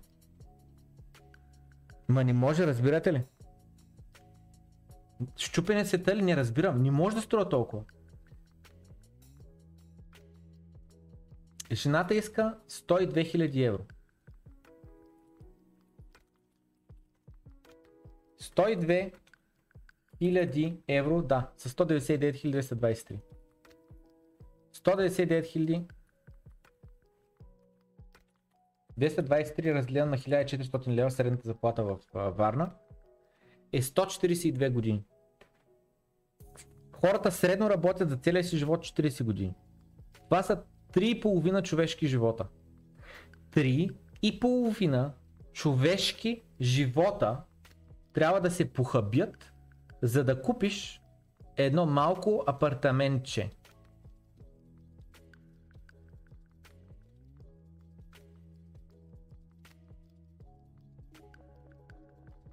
Което е колко квадрата? 48 квадратни метра. В град Варна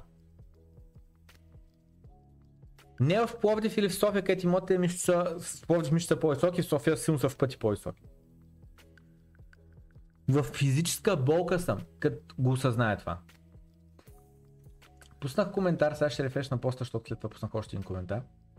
Пуснах коментар, че не споря,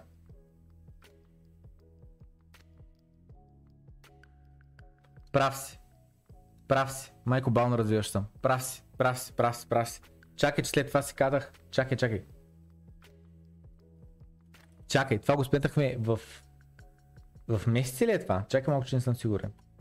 Ох, добре, по-добре се чувствам. Тук ще чака, че нещо не е добре. Нещо не е добре, викам, човек не може да е 140 години, викам, ай, помня, че не е малко ипотеката, ама не може чак толкова много. Добре, добре, о, ох, чакай, че ми улекна, чакай, че му заболя главата, по-рано като бях 130 години му заболя главата. Уф, добре, реалността е малко по-добре. Малко, не е чак толкова щупен света, по-добре, по-добре, по-добре. 12 години. Чакай, чакай, че наистина заболя главата. Бях физическа болка за малко. 12 години звучи много по-добре от 130 години. Викам, човек не може. Викам, как, как са толкова привилегировани тия хора, са си мочи в момента? Вика, направо бах. Право човек. Тъй, 12 години. Ох, по-добре се чувствам. Тъй, само секунда спри климатика, че много такова стана. Тъй, значи, не споря за цената, нямам мнение, ниска ли е, висока ли е, нормална ли. Не съм запознат с, имот, е, с цената на имотите във Варна днес. Но гледайки този пост, си спомних, че бях отседнал в едно Airbnb във Варна 2017 година, декември месец. Точно като биткоина удари върха си от 20 000 долара, 19 600. Цената на този имот тогава беше 100 000 евро. Собственичката ми го предлагаше да го купя и много се колебах дали да го направя. Значи, напомням, не спора за тая цена на този имот, който тук гледахме, висока ли е, ниска ли е. Не знам, не следя цените на имоти, така че не знам висока ли е, ниска ли е. Откъде я знам? Не знам. Нали? Ще бъде някакво супер субективно мнение, ако кажа висока е или ниска е. Не знам. Така. Но, това, което знам е, че този имот ми беше предлаган на мен за 100 000 евро. И тук между другото им прави впечатление, че последният а, такова, последният, как се казва, а, коментар е от мен. Аз съм бил реално последният наемател на този имот, след това тя го е продал. Така, значи. Ето какво представлява имот. Това е кухнята, имаш един гигантски диван. Това наистина е гигантски диван, защото само ето тук, само ето тук, напълно комфортно могат да скочат да седнат двама човека. Тук може да седнат даже повече от двама, двама, трима и тук имаш удължение. Имаш кухненска маса, виждаш това, това е голям хол. Голям хол е. Ето как изглежда на диванчето по-близко. Въгъл може седнеш, колегнеш насам, буквално колегнеш насам, краката стигат някъде до и тук. Ако е тук се облегнем, краката стигат някъде до и тук. Дори това е огромен диван, огромен диван. Това е 3 метра диван или не знам колко се пада. Така. Имаш тук нали, секция, телевизор, не знам с тук е стола. Тъпото е, че телевизор се пада в страни и ти реално телевизор в тази посока. Ако легнеш насам, трябва главата ти гледа насам. Доста тъпо беше измислено, но няма не. Просто са запълнили тук място един голям ъгъл диван. Така. Виждаме нали какво представлява. Идеята е както това е едната страна на стаята, тук откъдето се снима, това е другата страна на стаята, има кухненски бокс с, бокс с телевизор, пералня, шкафовете там, печка, не знам с кой и така нататък. Някакви там детални снимки и след това тая тераса. Човек, преди този апартамент не бях виждал толкова голяма тераса, след този апартамент не съм виждал толкова голяма тераса. Огромна тераса, огромна тераса. Значи всички знаем колко голяма е една маса за, а, а, такова, за, как се пул, пул, как е на български? А, пул бе, как е пул на български? А, а не, не бе, не, то, пул гейм? То не е пул, а пул, да, пул е, нали пул, да, пул, защото е и пул. А, това е, това е билярд, билярд, билярд, билярд, така. Да, една билярдна маса тук, или една маса за тенисна маса, абсолютно комфортно може да се побере тук и да има място страни минава. Толкова е широко. Виждаме столчета, това са нормални столове. Виждате колко пространство има отгоре. Огр... Отстрани. Огромна маса. Ог... А, не маса ми тераса. Огромна. Буквално това нещо е 5 метра на 3 метра. Нещо такова е. 5 метра, ако не и 6, на 3 метра. Абсурдно голямо е. Едната спалня, и нещо като детска офисче, каквото го таковаш. Беше направено тук с бюрце и едно единично легло. Кухнята, нали? Тук е едната стая, тук отзади е другата стая, тук е входа. И баня и туалетна. Някаква нормална баня и туалетна. И входа. Това е такава сграда, която тогава беше примерно 2012 година. На 5 години беше сградата. Нали? С други думи, сега ще бъде на 10 години сградата. А оная сграда на 50 години, брат.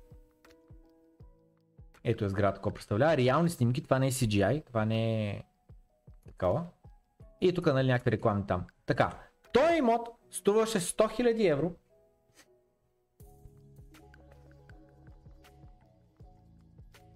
В 2017 година, когато биткоин беше 20к.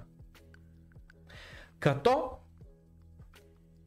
този имот е на не по-лоша локация, защото локацията е много важна, нали? Сега не може да сравняваме два имота, нали? Един е такова, другия е такова. Не, не, не, на много подобна локация, на много подобна локация. Като, като качество. И тя, тук човека ми казва, заповядайте, отседнете и у нас, ще ви посрещнем от сърце, ако, ако имота ви харесва, ще си договорим за цената. И нали линкта такова а, имота. И аз написах, не съм на мнение, че в момента имотите са подценени къмто криптовалутите. Никакъв шанс да дам няколко биткоина за тухли. Никакъв шанс. Защото този имот от 100 000 евро в момента би ми коствал 3 биткоина. Ми не знам брат, не съм съгласен да дам 3 биткоина за няколко тухли. Когато станат наценени криптовалутите, което означава X5 на цената от днес, или имаме 50% краш на имотите, тогава бих се а, нали, решил да трампя едното за другото.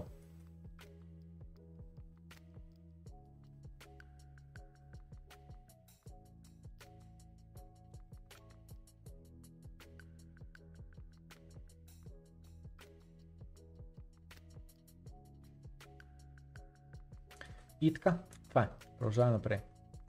С криптотенска.com, ако кефите на супер яки криптотенски, както е и моята, която в момента е с е, ето този бик, е тук. Ако са кефите на така криптотенска, може да се вземете от криптотенска.com.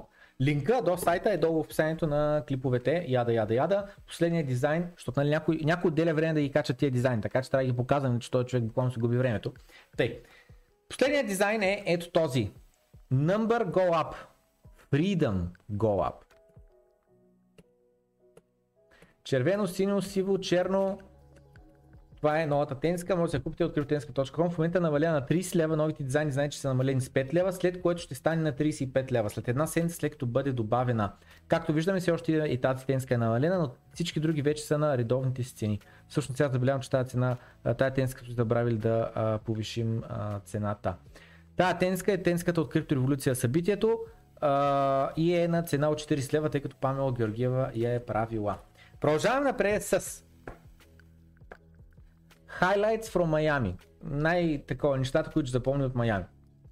Бил е спрян и благодарен на него от 463 а, различни човека за неговата работа, като това е кофаундър на CTO на Casa Hodl.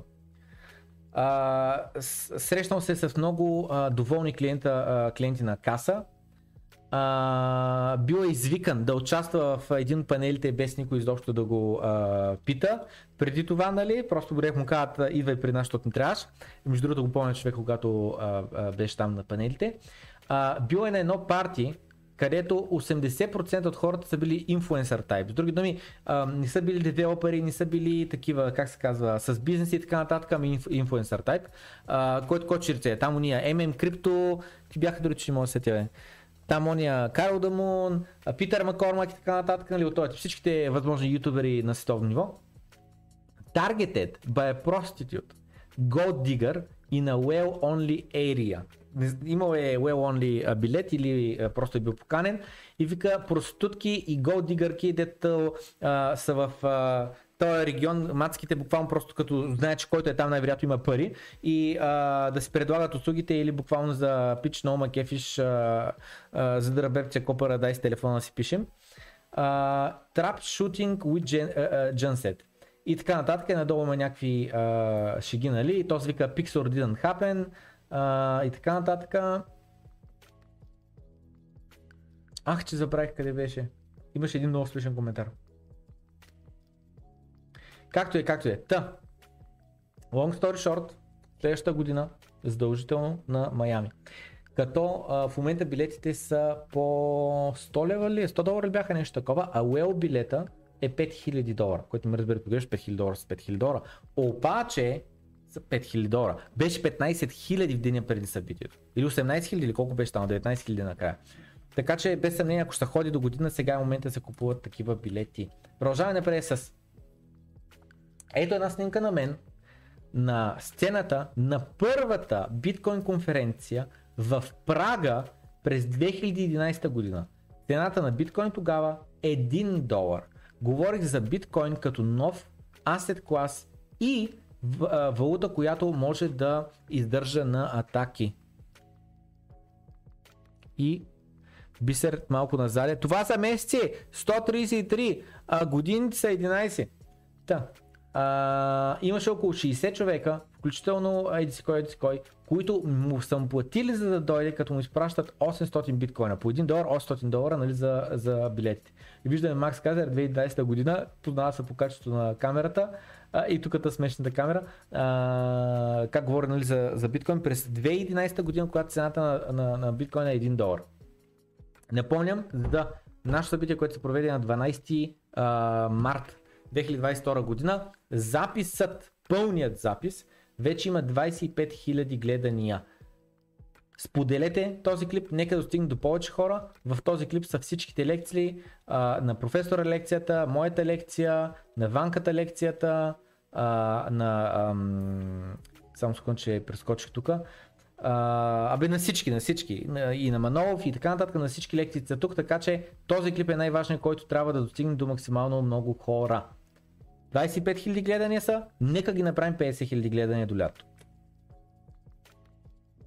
Продължаваме с как и защо хората биха си харчили техните биткоини и как очакваме биткоина изобщо да замеси долара, ако реално никой не иска да го харчи, защото нали, цената се кача нагоре. Нека да чуем какво ще каже а, Марк Мос, ще се каже човека. Така, анмютвам в компютъра, пускаме.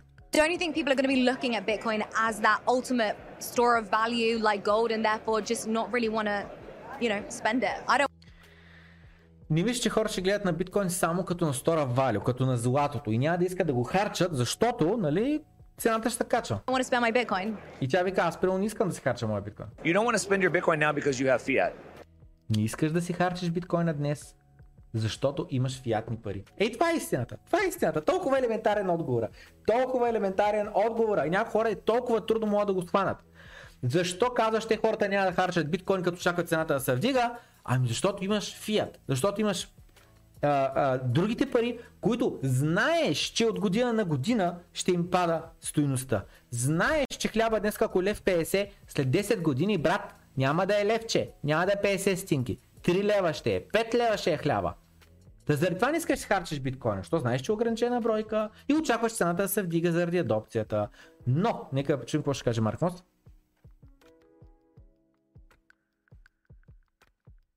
And so what happens is bad money chases out good, Gresham's law. And so I want to spend my fiat, save my Bitcoin, but eventually on a Bitcoin standard, we'll just save Bitcoin, spend Bitcoin, etc. И лошите пари са тия, които искаме да харчим. Инфлационните пари, тия, които изгубват стоеността, са тия, които искаме да харчим. Постоянно искаме да ги харчим. Защо? Ами защото, нали?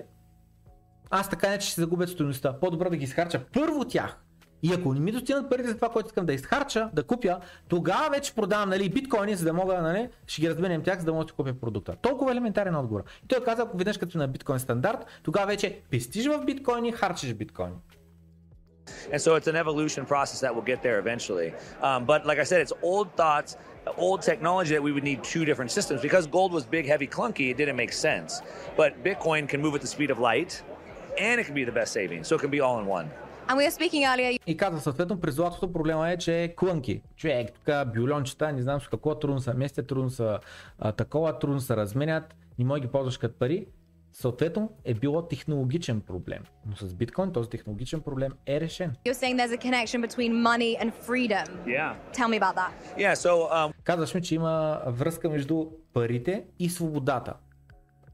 Разкажи ми за това. without the freedom of payments, there is no freedom, period. So in Ако нямаш свободата да си харчиш парите по начина по който ти решиш да си харчиш парите, то значи нямаш никаква свобода. И заради започнахме след този пост.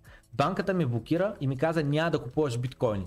Ние ти казваме какво ще купуваш, какво няма да купуваш. Хляб можеш да купиш. Олио можеш да купиш. Сол можеш да купиш. Биткоини не можеш. Нека се върнем какво каза тук, що Марк Мос. Без свободата да си харча парите за каквото аз реша, то аз нямам никаква свобода. in the United States, our Constitution guarantees me the, the freedom of speech. В Съединените Американски щати Конституцията ми гарантира свободата да кажа аз каквото мисля, а не да ми кажат не да говориш така. Не е позволено. Не е позволено да мислиш така. Well, if I don't have money to buy a computer, buy a phone, print a pamphlet, build a website, I have no speech. Ако аз никой, е, нямам свобода върху моите пари, за да мога с тях да купя нали, компютър, да купя а, а, екран, да купя а, клавиатура, мишка, да купя телефон, за да мога да напиша нещата, да ги публикувам в интернет, то аз значи нямам свобода на, на думите. И сега идва въпроса, ма тя банката не те спира да купуваш компютри, е, а тя те спира да купуваш биткоини, бе. А така ли? Там теглим чертата. Кое е окей банката да ми спира да купувам и кое не е окей банката да ми спира да купувам? They guarantee me the right to assemble, but if I can't put gas in my truck or get a hotel room, how can I go assemble? And so without the freedom of payments, there is no freedom.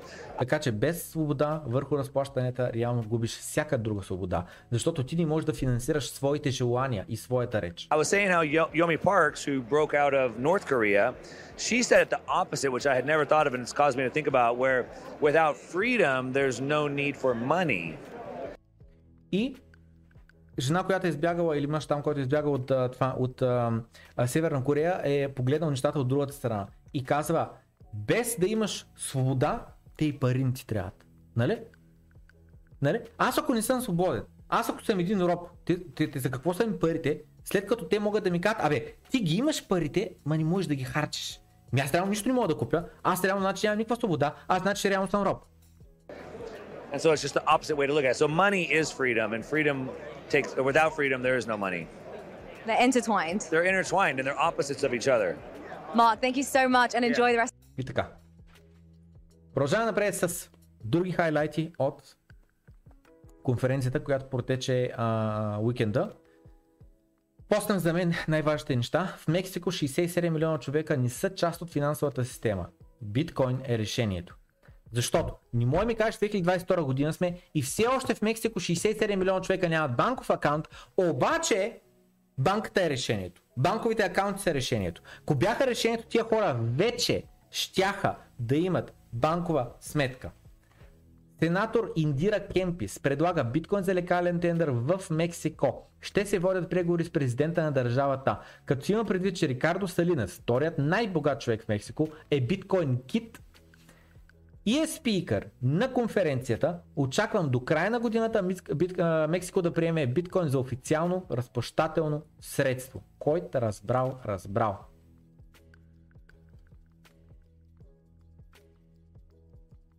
И тук се захапахме с Димитър Тодоров, направо се чудя сега го покривам ли или не, сега се седих като видях тук такова. Човек е казал, дам с тези такси си ми, си ми е на къла, че ще си купуват хляба с биткоин. Или как 67 милиона необразован народ ще бъде научен какво е това животно. Айде ще го коментирам, ще го покрия много набързо. Значи сега, Димитър Тодоров твърди, че се занимава с биткоин от 12 години, че е много навътре, че е много спец и че много ги чатка нещата и така нататък. Или лъже, или да, от 12 години се занимава, занимава, купил едни копачки преди 12 години, скупал е малко биткоини, под малко биткоини имам преди 1000-2000 биткоини, защото тогава са купали лесно и бързо и ги е продал за жълти стотинки. Той човек, ако не беше продал това, което е скупал, днес ще да бъде най-вероятно милиардер. Но реалността е друга. Реалността е, че той е продал всичко, което е изкопал. Защото го е гледал на него не като на инвестиция, а гледал на биткоина като Виж тук има една врътка. Купувам тук видеокарти, почвам аз да купая и после продавам на печалба. Нали? Да лавера G сме ни българите. Хитри сме, умни сме, стрит смарт сме. Обаче нямаме визия за бъдещето. Отново, ще го кажа, защото това е моето лично мнение, това е моето предаване, аз съм направил моето предаване, за да моето лично мнение.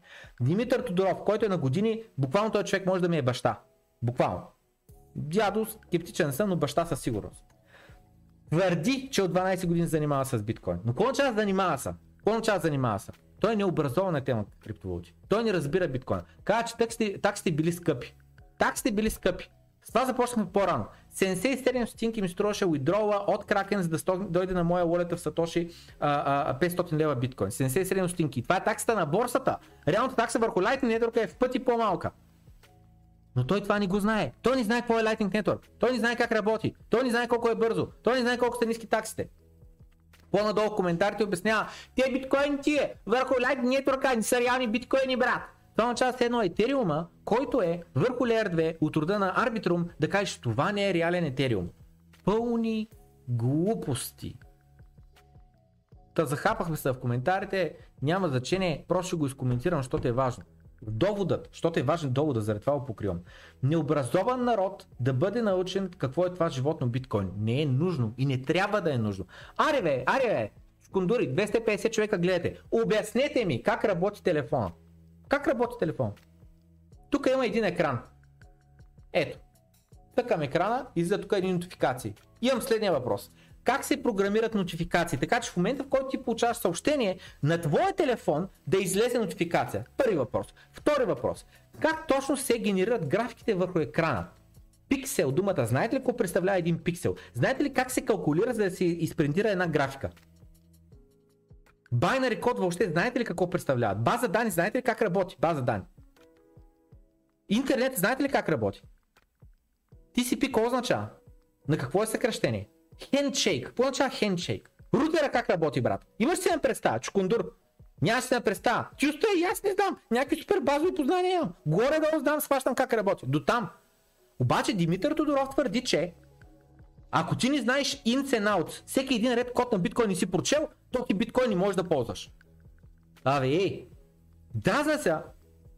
Знаете ли на какво се дразна? На това, че човека има мнение, обаче Хал Хабер реално не го осмислил нещата. Разберете, това ме дразни. Това ме пали, това ме ядосва.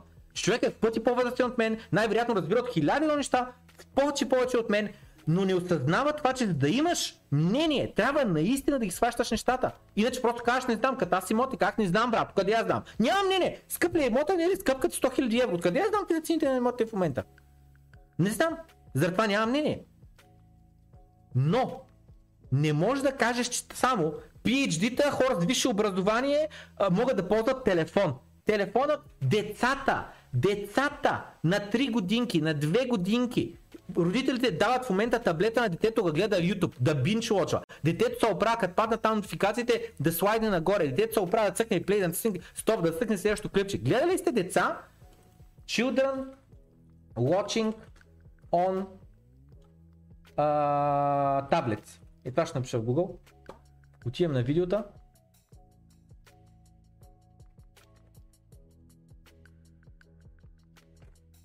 Може би YouTube трябваше да отворя. Чакайте, YouTube ще отворя. Child watching tablet. Е така ще напиша. И ето виждам ги децата. Децата, колко са образовани тия деца, бе? Колко и чаткат нещата? Висша математика учили ли са? Знаят ли гравитация какво е? Магнитни сили чували ли са? Знаят ли байнери код какво е? Знаете ли микропроцесор какво е?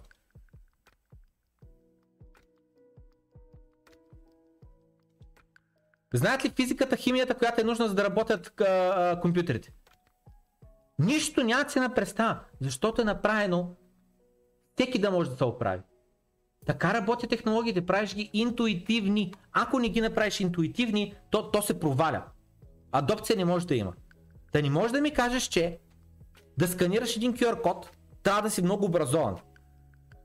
Всеки човек в момента от ранна възраст ползва такива телефони. Всеки човек от ранна възраст знае как да се сканира QR код. В момента много от менюта, дори в България вече, вместо да правят меню, да го принтира, да го таковат, Слага там един QR код и го сканираш с телефона, отварят един сайт и там много лесно се едитва менюто, защото е веб страница, а не е нещо, къде трябва да репринтираш на ново и на ново на ново. Промени се цената, промени се името на ястието, супер е картинката, супер лесно се променя в веб базирана форма, отколкото да бъде на хартиена форма. Та този човек ще му реагирам с тъжно, сад, сад. Отново, не го атакувам, нали, сега понареждам го, ама с любов го нареждам, с любов.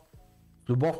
Защото пописахме си, не знам какво, според мен, нали, човека осъзнава някои неща, ще се промени мнението за някои неща. Но не може да ми кажеш, че трябва да са много обрадовани хората, за да ползват QR кодове. Просто може да ми кажеш. Не можеш да ми кажеш, че върху биткоин транзакция с такъв приложение, че имаме Lightning Network. Не можеш да ми кажеш, че биткоин върху Lightning Network не е реален биткоин. Защото биткоин върху Lightning Network разчита на същата защита, на която разчита и биткоина. Криптография. Който е разбрал, разбрал. Ел Салвадор 2.0 Проспера. Биткоин оперира като разплащателно, официално разплащателно средство, което означава без данък печалба върху биткоин.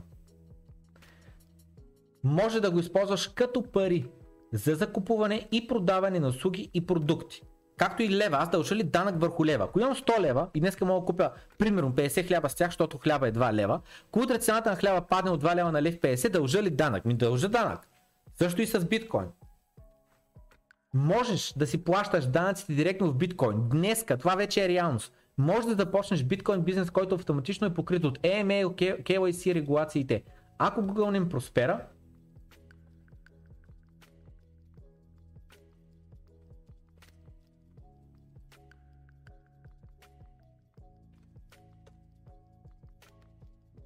Не. Как се казва? Аз мисля, че е до Португалия. Проспера. Къде е Проспера? Чакай, Проспера, Location, ще напиша Google. Не бе, о май год. Country? Но то точно това, че мисля, че е държава, ми нещо друго беше. Проспера, може би се чете. Ми е не можа да го намеря. Ма няма че сега не искам да губя, да губя допълнително време, но не мисля, че в кръг си острови там нещо излезе. Но е точно определена локация, автономна такава, както така. На 23.30 да напишем история с Джак Мауърс. 23.35 започна а, на Джак Мауърс презентацията. А, биткоин срещу банковата система. Това беше скриншот от неговата презентация. Очевидните предимства. Биткоин към традиционната а, а, система.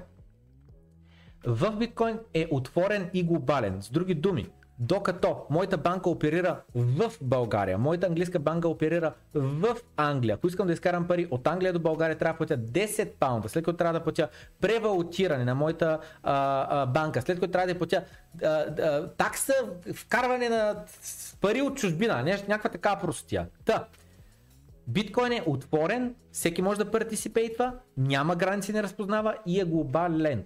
Сетълман, 2 до 15 дена при традиционната система, за секунди. Аз лично изпратих моят превод от моята английска карта, а, сметка до Кракен в събота. Парите пристигнаха днеска. Парите пристигнаха днеска. Два дена по-късно. За секунди стават разплащанията върху Lightning Network. Cash Finality. На момента невъзможно веднъж като изпратиш ни пари през биткоин, те да бъдат върнати. Cash Finality в а, това, в а, как се казва, в традиционната банкова система буквално много от случаите даже изисква а, manual labor, някой на ръка да прави нещо. Колко струва? Общо са почти безплатни таксите в а, това а, Lightning Network. И ето го доказателство. Отварям Discord, отварям Discord апликацията, където съм заредил сатоща. В лавче ли съм? В лавче съм и пиша Z тип 1. Изпращам едно сатоши. Едно сатоши има стойност 0,02 стотинки, български стотинки, нещо такова. През традиционната банкова система никога не можеш да изпратиш 0,02 стотинки. Защото таксата ти е 50 стотинки. Нови възможности, отворени за иновация. Върху традиционната система никакви, заради регулациите, които са хванали за гуща. Jack Mallers, след което го покриват в 60 Minutes Australia. Аз лично казах следното нещо, че за мен изводът от тази конференция в Майами е следният. Биткоин се е запътил към 1 милион долара. И сега знам, че алчните, гладни за пари чукундури, които нито един лев не заслужават, защото не са отделили време да се образоват, защото не са отделили, нищо не са отделили, нищо не са дали, бе. само искат да лапат, бе. Лапкачи ще ги нарека тези чукундури. Чукундур тип лапкач. Като му кажа, че за мен е очевидно, че биткоин се е запътил към 1 милион долара, първият въпрос, който ми за главата е кога е пане, кога? Кажи, искам да купя един ден по-рано, ако може. И биткоина като даде 1 милион долара, трябва да продам, защото искам да похарча малко. Лапкача е така си мисля. В моята глава обаче, след тази конференция, която беше два дена, General Admission, за мен беше очевидно. Толкова бизнеси, толкова милионери и милиардери на, на това събитие. 25 000 човека от щати и от цял свят това нещо, това движение не може да се спре. Това движение не може да се спре. Толкова бизнеси имаха там, особено в първия ден, техните презентации. Тия бизнеси, те струват пари, те струват човешки капитал, те струват инвестиция. Толкова много външни инвестиции има в тях. Приключи мача. Законите са написани в щатите, щатите въртка целият свят на пръста си. Биткоин се е запътил към 1 милион долара и нищо не може да го спре. Биткоин конференция в Гана, Африка. Декември 2022 година ще бъде първата биткоин конференция в Африка, ще бъде в държавата Гана. Нашите любимци Кати Луд и Майкъл Селър от ARK Invest и от MicroStrategy. Кати Луд, ARK Invest продава всичките си PayPal акции, за да закупи с тези пари акции на CashUp, крипто инвестиционната компания ARK Invest, крипто инвестиционната компания ARK Invest, нейният фаундър, Кати Ут, е изречението, продава всичките си на, а, такива акции на, на, на, на компанията й, на, на PayPal акции, като а, показва, че е генерира още повече увереност в дългосрочния растеж на CashApp, която е payment система, която използва Bitcoin и Lightning Network.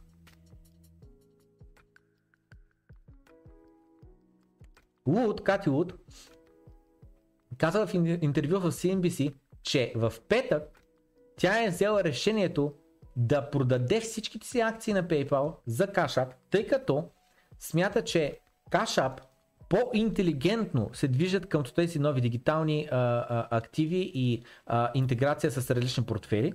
И тя казва, че въпреки, че Venmo, които се притежават от PayPal, са започнали и те да се занимават с биткоини и да интегрират биткоини, те чисто и просто следват стъпките на CashApp, а не че са иноватори като CashApp.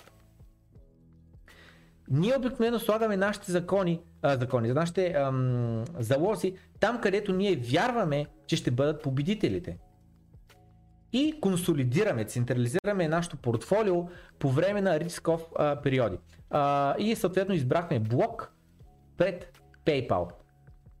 Venmo а, в момента имат 70 милиона потребители и генерират 850 милиона долара в печалба за 2021 година, за миналата година. Значи 70 милиона потребители, 850 милиона печалба. Нали? Ако го сравним това с Cash App, те имат 44 милиона потребители. На фона 77 милиона, 70 милиона, 44 милиона е значително по-малко. С 40% по-малко. В същото време обаче те са реализирали 2,03 милиарда печалби. С други думи с 1 милиард и 200 милиона, 1200 милиона повече печалба с техните само 44 милиона клиенти на фона 70 милиона на, на Venmo за 2021 година. Тази, тази голям контраст в, тяхната, в тяхното умение да създават печалба е още един от мотивационните фактори, които карат ARK да преразгледат двата бранда и да кажат Venmo, режем ги, PayPal отпадат, наливаме всичко в KeshApp. Wood е голям биткоин беливър, който много пъти е заявявал в най-различни, е заявявал в най-различни интервюта, че смята, че биткоин ще удари 1 милион долара до 2300 година. За лапкачите, ето, чухте го. 1 милион долара до 2300 година, така е казала Кати Уд, която е защо по-богата, по-върста, по-интелигентна от мен. Кой е надъхан да си купим билет за биткоин Майами 2023 година? Билет за китове беше 15-18 хиляди долара последните седмици преди конференцията. В най-лошия случай препродаваш билета за 10 хиляди. Иначе идеята е следната. Защо? За какво говоря? В момента кит билет е 5000 долара, нормалният билет е 250 долара. Иначе идеята е а, идната година да се пише история в Штатите. Доста ме я, че съм изтървал шанса да се познае на живо с хора като Майк, а, Майкъл, а, Макс Кайзер, Майкъл Селър, Елизабет Старк, Синтия Лумис, Ерик Уенштейн, Адам а, а, Бляк, а, тук трябва да е Бака, не Бляк, няма че, Помп и много, много други. Тия хора няма всяка година да са там и да те чакат.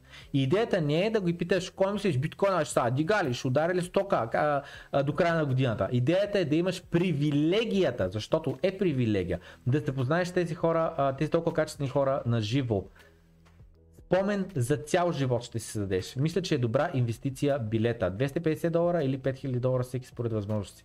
И тук някакъв чукундур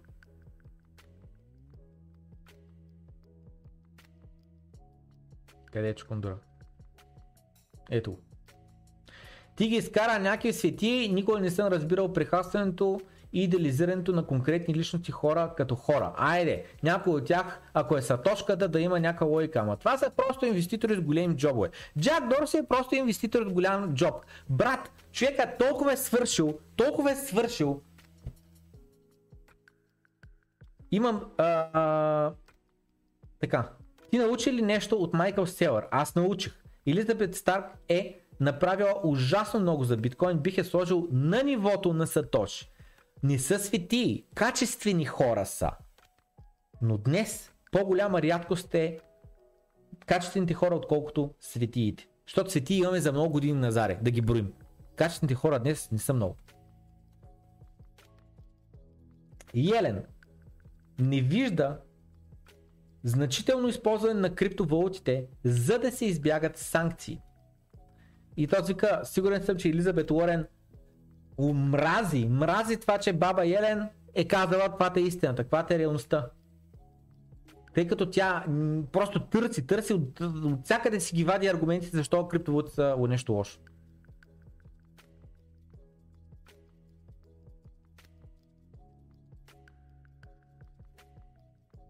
Абе не Ходурас бе, Проспера, Проспера е. Проспера до Португалия, точно.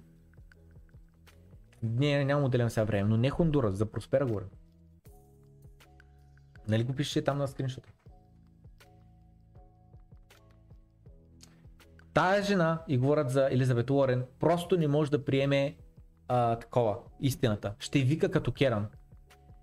И ето като Long Didn't Read от статията, отворих я, прочетах я, но в крайна краща Long Didn't Read от бота реално е доста добро. Дженет Елен, която е трежери, такова, секретари в Treasury Department е заявила, че Significant evasion through crypto so far няма. Не се избягват санкции от руснаци, използвайки криптовалути. Илен също така е добавя, че големи транзакции биха били доста очевидни и доста лесни за заблязани върху а, публичния блокчейн и биха много набързо заблязани от частни аналитични компании върху блокчейните.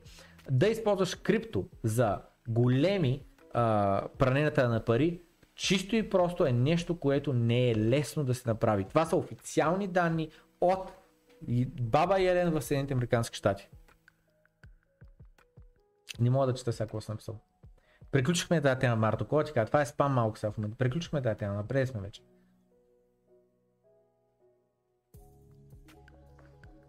Така. Продължаваме напред с. Всичкият талант и страст, които видях в биткоин конференцията, ми накараха да осъзная, че трябва да се фокусирам още повече върху биткоин. Каза Майкъл Сер, който с всеки един свободен лев купува биткоин. Тегли заеми, купува биткоини. Депозира биткоините, взега на заем, купува биткоин.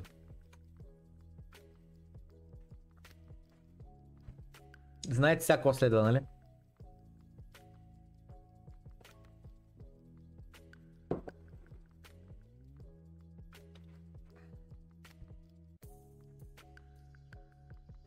Моят коментар е като на Цветелина Илиева. Оставка. Наистина ни имат за малумни. Оставка. Искам да започна този сегмент със следното напомняне. Министърът на културата не съди картофи. Министърът на културата не произвежда чаши. Министърът на културата не прави маси. Министърът на културата, ако отида в някое заведение, няма да ми донесе каквото съм си поръчал. Министърът на културата не създава стойност в частният сектор, не създава продукти, не извършва услуги. Съответно, неговата заплата не идва от частният сектор, не идва от клиенти, където той трябва да се конкурира с тях, защото ако продадеш тая чаша, искаш да ми продадеш за 10 лева, аз мога да купя някъде другаде за 2 лева, просто ще купя за 2 лева, няма да купя от тебе за 10 лева. Съответно, министър на културата е мой служител, защото аз му плащам заплатата. Защото неговите пари, които му идват по неговата банкова сметка, идват от моите данъци, които Националната агенция по приходите събира насилствено от мен. Защо казвам думата насилствено? Защото аз не искам да плащам данъци. Ако има утре референдум в Република България да се спрат ли всичките данъци, данък здравни осигуровки, здравни а, такова за пенсиониране, данък а, печалба, данък дивиденд, данък ДДС, данък не знам какво. Всичко това да се спре. Аз, аз, не вие, аз като частно мислещо същество, жив организъм, съзнателен мозък, би гласувал, че искам да няма данъци от утре в Република България, ако има такъв референдум. Това е моето мнение. Ако не съм от мнозинството, няма да влезе в сила. Но моето лично мнение е, че утре трябва да се спрат данъци. Но тъй като аз днес плащам данъци, насилствено, защото аз не желая да ги платя, но те ми кажат, ще вкараме затвор, ако не ги платиш. Ще ти конфискуваме имането, ако не си платиш данъците. Заради аз ги плащам. Съответно, аз на сила плащам заплатата на този човек. Колко бе според вас заплатата? Заплата на министри България.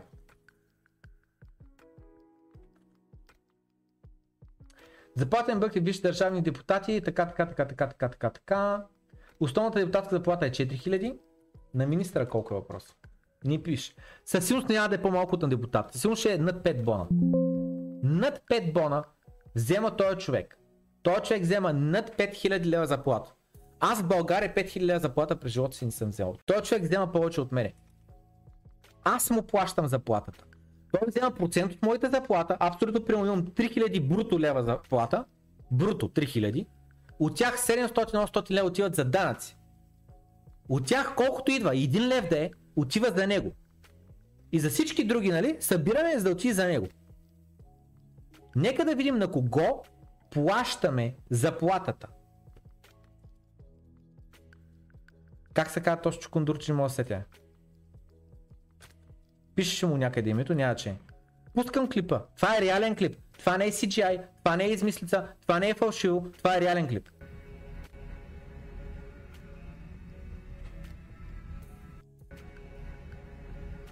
усмихва се, гледа малко страни от камерата, не съм сигурен какво става, показва ни небето, мисля, че, не съм сигурен какво се случва. Адаптира се камерата, интересни облаци има на небето, интересно, интересно. Някакво междублоково пространство. Показваме някакъв офис и правим някакво супер странно гледане. Вижте му погледа на този човек. Какво се случва тук? Виждаме някакъв офис, знамето тук, българското, европейското знаме, някакви полюлей, някакви столове, някакви от комунистическото време дървени а, такова. И гледаме камерата и се успихваме леко като психопат. Не знам за вас, но аз също се чувствам заплашен този човек. Аз съм чувствам, че този човек след малко може да извади нож. Аз така се чувствам. Гледайки го, аз, така, аз, аз, аз, аз също не се чувствам комфортно този човек да ме гледа. Благодаря на всички, които ми писаха за рождения ден. Или ми се струва, или говоря с трудност. Просто ми се струва, че някакси трудно е да говоря. Не знам, така ми се струва. Нали, ДНК-то ми, а, еволюцията на моите а, такова с годините, които ме карат да мога да разчитам другите човешки същества, ме карат да се чувствам все едно този човек му е трудно в момента да говори.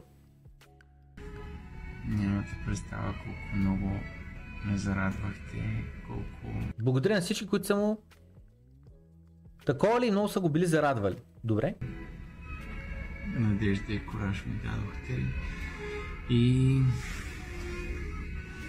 знам, че ме няма от известно време тук, но имам много какво да ви споделя и обещавам, че много скоро ще го направя и ще го продам. и ще продължа да го правя. От тук и ще го продам.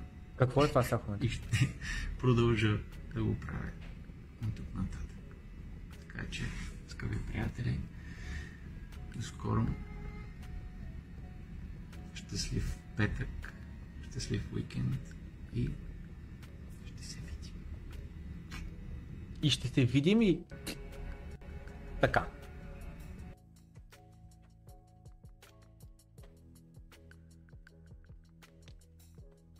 Когато си министър на културата, моето лично мнение е, че не можеш да постваш неадекватни тиктоци. Ако това е тикток, не знам тикток ли е какво е това. Но това според мен е неадекватно. Неадекватно означава следното нещо. Кринче. Кринч думата. Чували сте на английски думата кринч? Неудобно ти е да го гледаш. Отварям Translate, google.com и пиша кринч. Никаква идея. Странен. Ма неловко ти е. Неловко ти е да го гледаш. Просто е неловко да го гледаш този клип. И особено като по текста това е министъра на културата в България. Кринче. Благодаря ви, че ми честите рождения ден, много ме надъхасахте, ще правя още клипове и ще споделям с вас, приятен петък и неделя и накрая намигване. Кринче. Просто думата е кринч. Не може да ти е кринч от човека, на който ти плаща заплата. Това ако е моят служител на момента аут. Това тук ми се струва или е в работно време. Това работното място ли е на този човек? Работно място прави TikTok, видя ли? Ако това е в частния сектор, на момента те шитват. Шитват те. Аут. Повече заплата от тая фирма не. Нека се върнем на коментара на Цетелина Илиева. Оставка. Наистина ли имат за малумни? Оставка. След това неговото изявление е следното.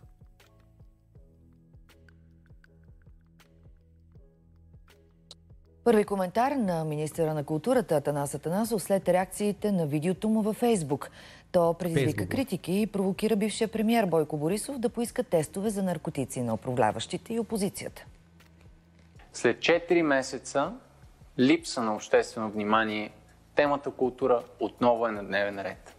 С друга думи той казва, благодарение на мене, темата култура отново е на дневен ред, защото хората казват, човек ти видя ли колко напушен беше министър на културата на България. Съответно, темата култура била на дневен ред. Не брат, корупцията е на дневен ред. Аз не те искам, бе. Не те искам, не искам ти плащам заплата. Ако се откажеш утре от заплата си, бъди какъвто искаш. Въпреки, че реално пак ще прецакваш държавата с детите от теб решения, но това е друг въпрос. Въпрос че аз не искам да ти плащам заплата. Това е въпрос. Аз не съм съгласен, аз да бачкам и ти да вземаш процент от това, което аз вадя и да ти плащам заплата. Просто съм съгласен.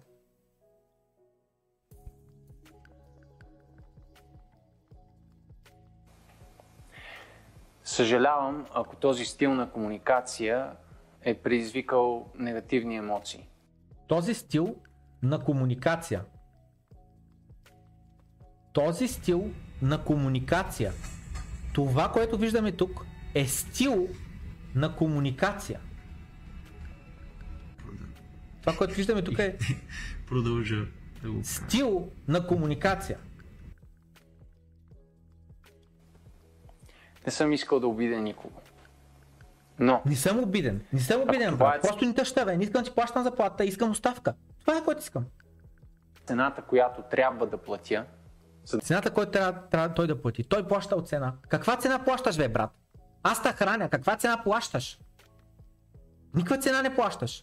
Изложи се, привлече внимание, казваме ти оставка, той ще стои обаче на работа. да може темата култура да бъде на дневен ред в нашето общество, И с други думи той каза, това, което аз направих, го направих, за да може темата култура отново да бъде на дневен ред на нашето общество. Този клип, който той го е записал, е с цел да се говори за култура в България. В който той егоцентрично говори за благодаря, че им честите рождения ден, много ме нахъсахте, знам, че скоро не съм бил активен, ще стана пак активен, много ще си говоря за вас. И накрая, финала е най-голямата подигравка. Приятен уикенд, приятен петък. Щастлив петък, щастлив уикенд и ще се видим. Ще се видим. Ей това, ей това намигане накрая. Това намигане, знаете кой ми говори на мен? Все едно е бившата брат, дето са се разделили и дето сега тя трябва да съжалява, че са се разделили, защото сега той е министър на културата. Аз така го гледам. Все едно намига на бившата, на Светлана, дет правеше хубавите свирки, обаче разделили се с, Светла, Светланката и сега в момента и намига. Видя ли? Ни трябваше да се разделяме, трябваше да останеш с мен, защото сега съм министър на културата, много съм важен, с големи връзки съм и с корупция, с незаслужени права, с натиск. Ще получавам яко пари. Аз така гледам на този клип. Спирам темата, защото направо не издържам. Искам се махна тази държава. И биткоин ми дава свободата. Който е разбрал, разбрал. Който не е разбрал, нека стои роб цял живот, защото това заслужава. Нищо повече не заслужава. Нищо повече. Който не иска оставка на този заслужава да бъде роб цял живот. 500 години под турско робство, сега нови 50 години нека под новото робство. Парламентарното робство. Това не може да е култура. Това не може, не може да е министър на културата, разбирате ли? Оставка бе! Който иска по-адекватни тиктоци, Пламен в крипто в крипто, в TikTok. В Майами един коктейл струва 22 долара. Плюс такс, плюс там сервис чарч или както говорят, с други 25 долара струва един коктейл. Един коктейл. После хората казват, па ние, много пари искаш за този Патреон, бе, цели 6 долара. Човек в Майами един коктейл струва 25 долара, струва 5 пъти повече. Струва колкото ниво 3 за един цял месец, струва един коктейл в Майами.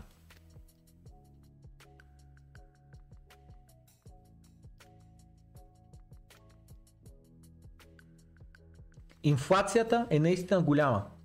Бяха 15 долара само преди една година. Ето на 4 юни, когато беше предната конференция, вие плебе в Майами, луди ли сте, ако купувате а, коктейли за по 15 долара, вместо да стаквате тоща.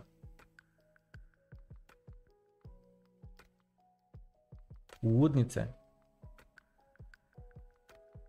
И той вика, да, ма плащаш по 20 долара нали, за коктейл, защото просто е по-забавно да си на партията в Майами, отколкото в Оклахома, където един а, много добър коктейл струва 10 долара.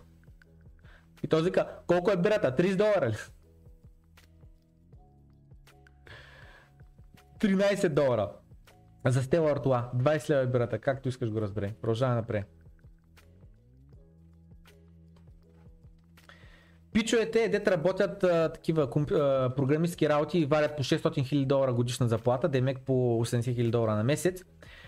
И въпреки това искат през Venmo 2 долара да им пратиш за твоята част от общата сметка. Защото нали, един плаща сметката примерно 100 долара и така сега платим 2 долара нали, за от общата сметка. И тук, нали, а, нали, че коментари има, сега то шегува, не сте ли шегува, тук този човек, аз ще поствам, ви тук ма, а, не спряхте да коментирате. И то, въпросът е, че е важна темата наистина. Ако си на висока заплата, трябва ли да теглиш чертата? Трябва ли да цепиш стотинката на две? Ми да, брат, трябва. Той вика, it's called financial responsibility. Ей, това се казва, да си финансово отговорен. Това, че варя по-голяма заплата от тебе, не означава, че трябва да черпя, брат. Защото мен Коспос пък следващия ще ме черпи, така ли? Не, брат. It's the principle, not the amount. Въпросът е принципен е въпроса, не за количество пари. 2 долара са, 15 долара са, 50. Или къде, къде, къде теглим чертата? Ако е 20 долара сметката, която трябва да ми платиш, ми го плащаш. Ако е 2 долара, то няма значение. Принципен е въпроса, не е за количество. И много забавен начин по който да иллюстрираш една черта на богатите хора. Не генерираш богатство като го даряваш. Много хора е така. Обичат да се разпореждат с чуждите пари. Плане, що тенските сайта не са безплатни, е плане, много кефи този бих тук, където имаш, обаче може ли без пари да им платиш една тенска? Ами не, брат, не може, защото не акумулираш богатство, като го даряваш. Ако си дън, ако си кажеш една наф, не ми трябва повече. Ако кажеш генерирам повече, отколкото харча, тогава вече започваш да даряваш. Нали? Там Бил Гейтс, Илон Мъск, ония, там Бракман Фрайт, така нататък, милиардери, те не могат да си изхарчат парите. Наистина в него момент вече започват да го даряват, започват да ги дават за някакви неща, дето не са им първи нужда, не им служат на тях, но си казват по този начин ще направят света едно по-добро място. Сега, ме разбере погрешно, може да прави благотворителност, може да ходи да, а, нали, човек да отделя от времето си за труди за най-различни благотворителни каузи, без да иска пари и така нататък. Не е това въпроса. Въпросът е в трябва ли да даваш на хората да се възползват от вече, защото да знаят, че имаш пари.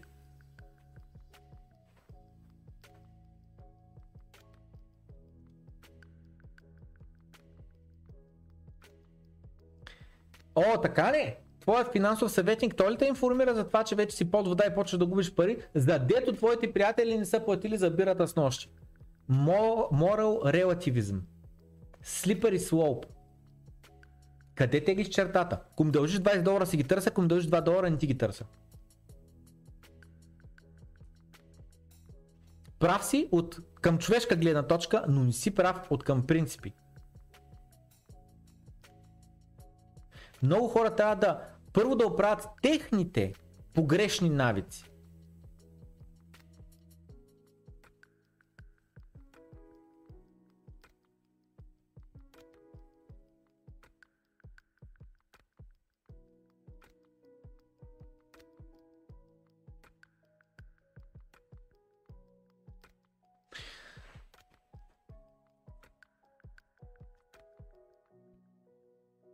And so it begins. Лебанон вече им е свършил уита. Как беше уит на български? Как се казваше уит бе? Уит на български. Жито ли беше? Какво беше? Последната пратка до тях се оказва, че а, мойщър, такова влага, я е прояла и е неизползваема. И държавата няма повече резерви от валути, с които да купи още храна. There is no more wheat reserves in Lebanon and no information on what wheat will arrive from alternative sources other than Ukraine. The latest shipment that arrived from Ukraine was full of moisture, thus lost. Лебанон, вчера го осъзнах къде се намира тази държава, не знаех, че се намира там. Като написах Лебанон, видях Сайпрос до нея и казах, what? Кипър? Той е до Кипъра, гледайте. Държи ги 200 км, колко е това по вода. Нищо не ги дели. А, а Кипър е до България, нали? България е Турция и под Турция е Кипър. И тук, нали, Гърция. Лебано е много наблизко. Tu са колко? 1000 км ли са? Колко са там? 2000 км до България. 1500. Да. Хората ще умрат от глад. Това означава. Това означава.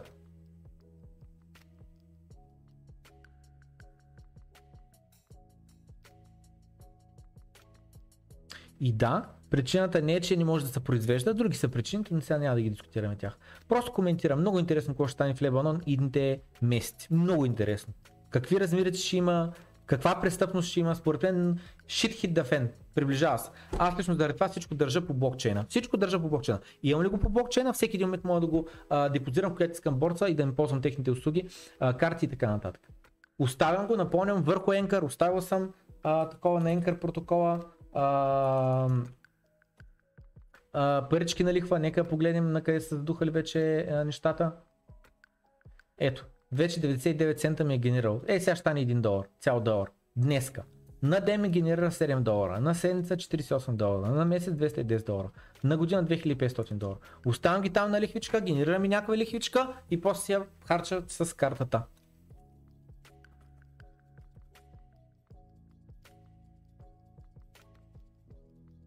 Перу. А, това трябва да го говоря, защото мислята беше, че нещо станали в България, I'm out. Първия съм, дето ще тръгна от България. Буквално. Първия съм, дето ще си тръгна от България. Заминавам за Лондон, човек. Имам там всички документи, имам някакво заминавам, не ме интересува. Който няма документи за друга държава, някъде в Европа, къде ще да е далеч от войната, да е далеч от глада, далеч от всичко. Въпросът е да имаш уменията да може онлайн да си намериш работа и да имаш а, финансови резерви. В Перу имат финансов мелтдаун. Гросари сторовете в момента биват лутнати. И гледайте за какво става въпрос. Гледайте какви размерици. Гледайте вътре в магазините какво става.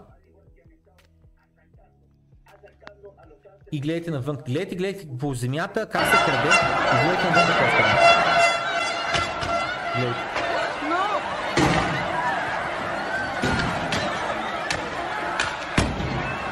Гледайте за какво става въпрос. Това е в Перу днес.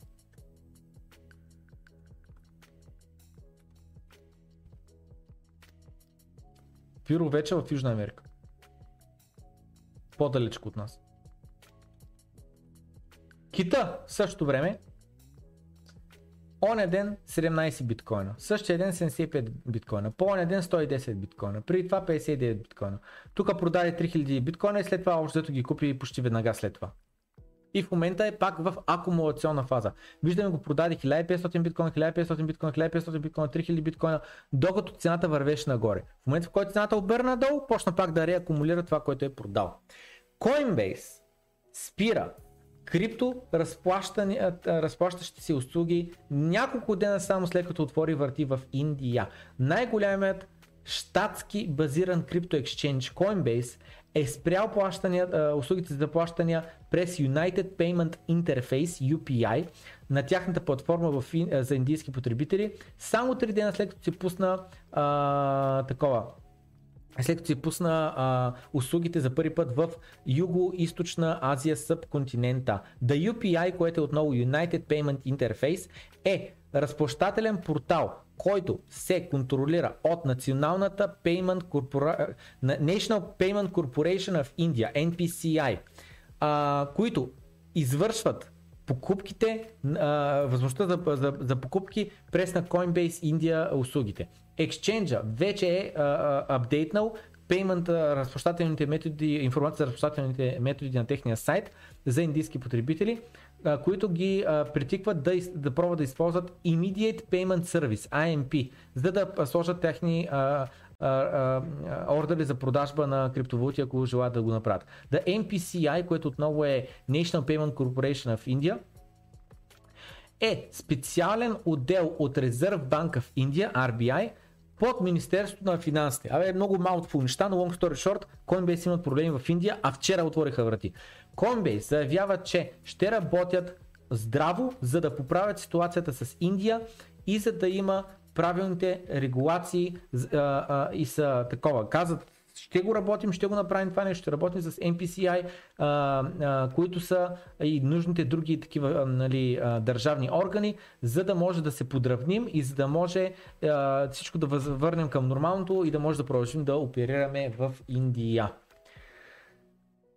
После го това нещо с текста The Fuck. Много интересно видео, горещо го препоръчвам. Намира се а, а, в канала на Bitcoin Magazine или може да отидете за да намерите линка в нашата крипто група в, в Facebook Криптореволюция с Пламен Андонов. Но същественото клипа вътре в него се говори за буквално peer-to-peer интернет. Peer-to-peer интернет. This is next level cool. OMG, this is amazing. I'm impressed. Probably one of the coolest things that came through on the conference. Why I haven't heard about it. Inti 500. Всичко това нещо, което се показва в клипа, което е буквално а, възможността да а, такова, възможността да а, а, пишеш Word документи без да използваш Microsoft Office или Google, възможността да направиш Zoom call без да използваш на Zoom а, а, а, услугите, ами създаваш връзка през Lightning Network, след като има, отвориш канал, след като имаш peer-to-peer а, разплащане на информация между двата нода и тази информация може да е всичко. Единиците и нулите са всичко. Говора, картината, текста, всичко, всичко е единици и нули. И точно това е, че биткоин е първият протокол, който работи базирайки се на информация, първата монетарна мрежа, която е базирана на информация, тъй като транзакцията е информация, единици и нули. Да, и другото яко нещо е тук виждам интипа. Интипа праща 50, 500 сатоща по същия начин, по който аз преди малко в а, лавче изпратих ето тук ZTIP 1. Само едно сатош.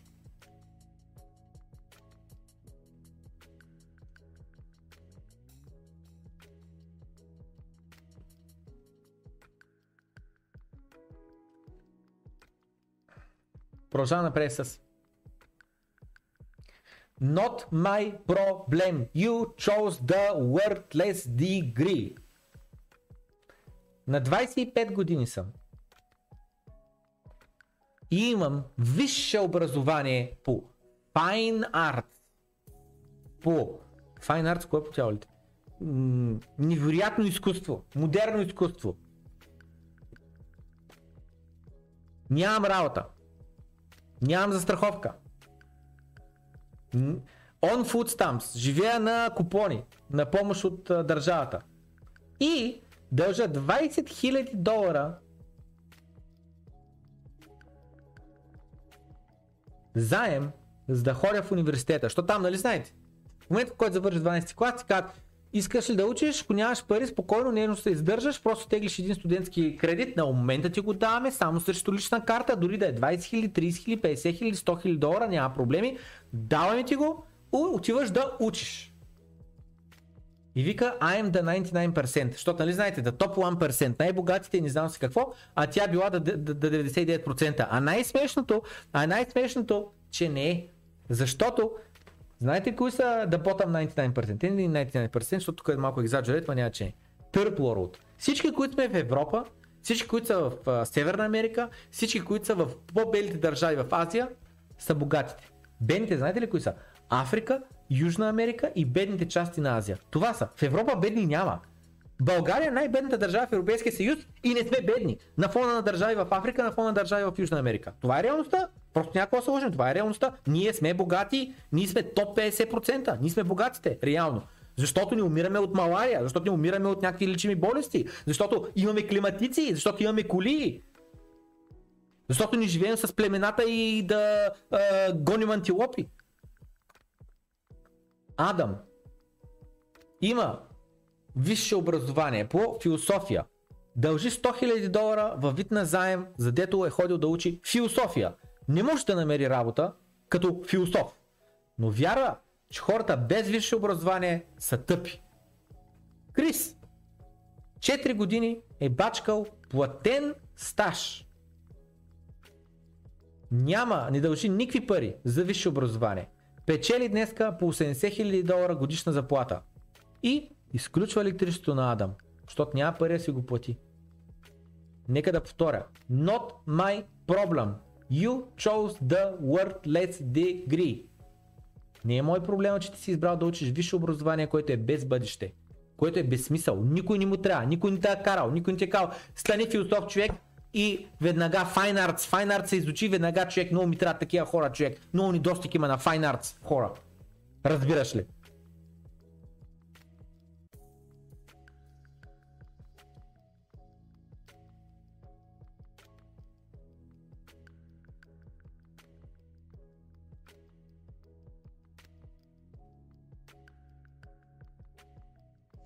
Трябва да а, по-добре да, да, да, да Gen следващото поколение да го а, а, образоваме на тема трейд. На трейд не говори за трейдване, за лонгване и шортване, ми се говори за трейд е занаяти, занаяти. Бумър, бумърските родители а, натискаха децата си да ходят в колеж, защото системата така работи за тях. Едно време е, да, който е завършил университет, си намира високо платена работа. Ама днеска просто не е така. В Съединените Американски щати в момента имаме огромна нужда от водопроводчици, от менеджери на конструкции, на такова, за сторежи, от руфърс, от хора, които занимават с а, та, покривите. Дори hair colorist. Какво подявалите hair colorist? Това е а, такова ли? А, как се казва? Да, да, да, о май год, човек. За жените им бои са колите, а, костите. А, дори те могат да варят днеска много пари. А това е занаят, не ти трябва висше образование. Как се работи като философ, пита Динтулав, и аз не знам човек. Сериозно, това е чисто и просто мързел. Има толкова много работа, а, може и да не е обвързан с твоята а, диплома, но има места, където можеш да работиш, а не да живееш на такива, на купони от държавата. Което какво означава? Което какво означава? Пак цоцаш, цоцаш от моите данъци. Това означава.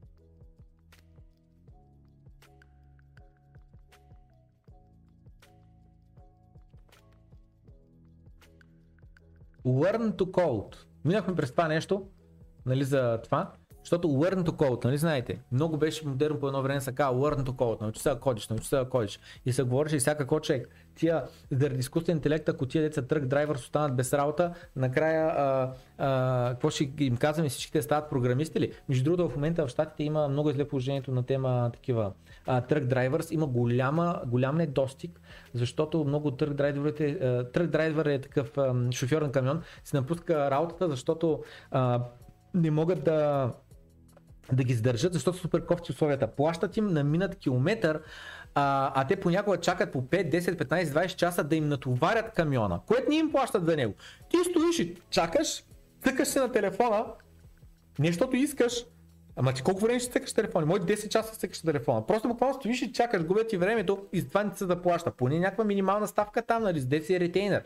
Както и да е. И след което ти плащат на километър и, и те пушват. Ти обаждаш се на диспетчера, казваш, пичове, пичове, изморен съм, не мога да карам повече. Те ти казват, ами виж сега, спри тогава, излез навънка, студена е, подишай малко свеж въздух и се върни в камиона. И той каза, ма аз вече го правих това. И те казват, еми, помисли тогава, пи кафенце.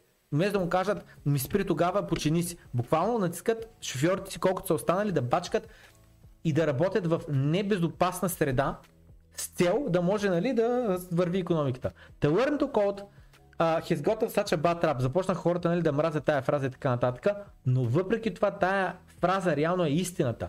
Основни умения по кодене трябва да бъде част от всяка една програма, на всяко едно средно образование. Не означава това, че трябва да станеш софтуерен инженер. Нали? Ние учим на училищата геометрия и след това не всички ставаме а, геометристи, така по-надолу много се смях на това. Вика, аз лично прекарвам дните си като калкулирам пуща на най-различни кръгове, господине. Виждате, така вървя и виждам долу на земята, нали ги знаете тия плочи деца за това, за, за водитния канал по улиците, нали, детка да валидаш, да има къде да се отвежда водата. И аз е така, като го видя и решавам да седна да премеря точно колко е сърфи серията, колко е пуща на тази кръг. Просто ми е интересно, разберете. Или ако видя така кръг прозорец, просто човек не може. Видя ли кръга прозорец, винаги аз се спирам да го погледна, да изчисля нали, колко е пуща на този отвор. И той вика, аз никога не напускам дома си без едно от тези Шахта, да. О човек! Пръстех се за смея, като видях това! Пръстех се за смея! Човек, такова нещо не съм пипал от 15 години поне. Поне от 15 години не съм пипал, може от повече. Не съм го пипал, разбираш ли? Не съм го и виждал. Къде да го видиш? Само в някакви ученически книжарници може да видиш такова нещо. Нарочно ни казвам думата.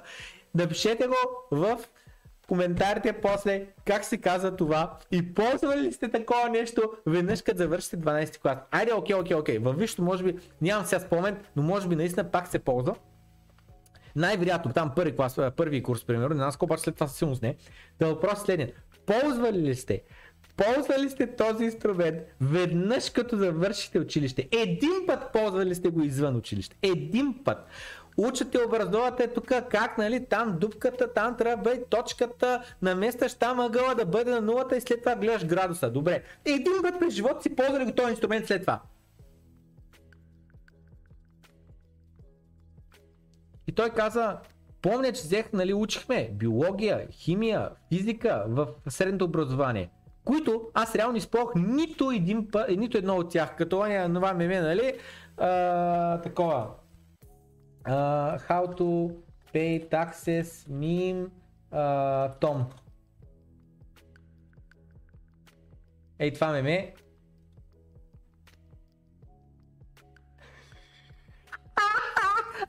Това, което брат, това. Как да си платя данъците? Как да намеря работа? И училището, ами всъщност, лавата се казва магма, когато е под земята. Как да намеря работа? Как да си платя данъците? Как да си купя дом?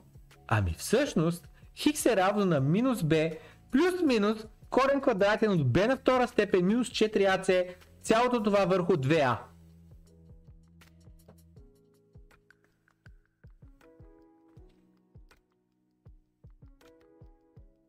Ей, това е това. Как да, как да се намеря работа и училището? Ами всъщност митохондриите са енергийните клетки на, на енергийната там батерия на клетката. Човек, абсурдно е.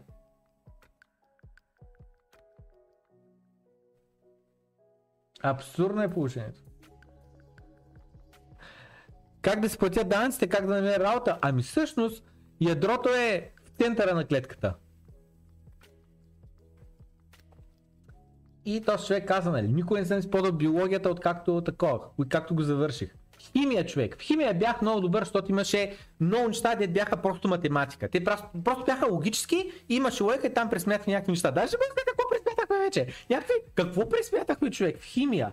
В химия какво пресмятахме? О май год, забрал съм.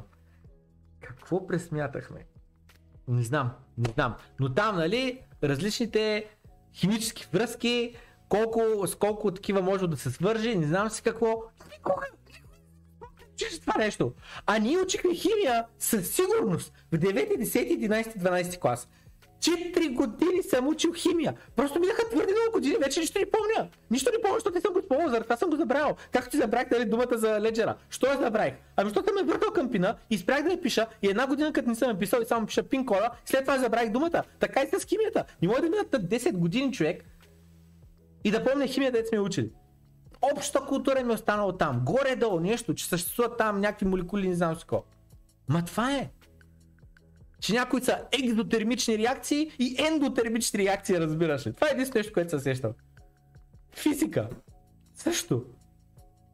Пресмятане на скорости, пресмятане на а, там а, левари или не знам си какво.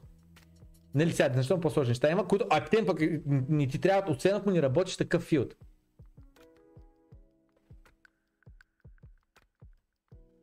Но се радвам, че ги взех тия класове, че минах през това образование. В същото време и съвсем средно ниво компютърно образование може да бъде нали, да те научат на малко нали, чаткаш компютрите, а, в свят, в който живеем, нали, постоянно а, а, работим с а, компютри. Ей, това обаче беше най-доброто. Аз прекарвам нити си, като калкулирам пуща на най-различни кръгове, които видя в живота си. А аз никой не напускам къщата без едно от тия. Човек! Човек! И смях се с глас, като го видях това.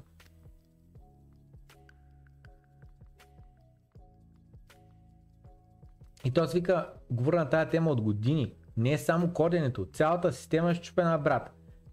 Тестовете все още са на лист хартия с химикалка. Кога беше последния път, когато писа нещо? С ръката си. Знаете ли кога е последния път, когато писах нещо с ръката си? Не много отдавна, миналата седмица. Писах Пламен Андонов дата и се подписах. Това е нещото, което пиша на ръка от години насам. На събитието преди един месец трябваше да напиша няколко думи там на една книга, да подпиша една книга. Написах няколко различни думи. Но освен него случай, окей, писах на телефонния номер на лист хартия, за да го оставя там на една кола, де чукнах. Няма значение. Това е. Останалото време само е подпис, името ми, дата. Подпис, името ми, дата. Това е. Откакто съм завършил до сега, само когато пиша документи, тогава пиша. Всичко останало, което го пише на месенджера в Facebook, в Viber, в WhatsApp, в Signal, в Discord, в коментари. Това е. Никога не пиша на ръка. Децата все още трябва да носят наляво и надясно книги. Учителите ги учат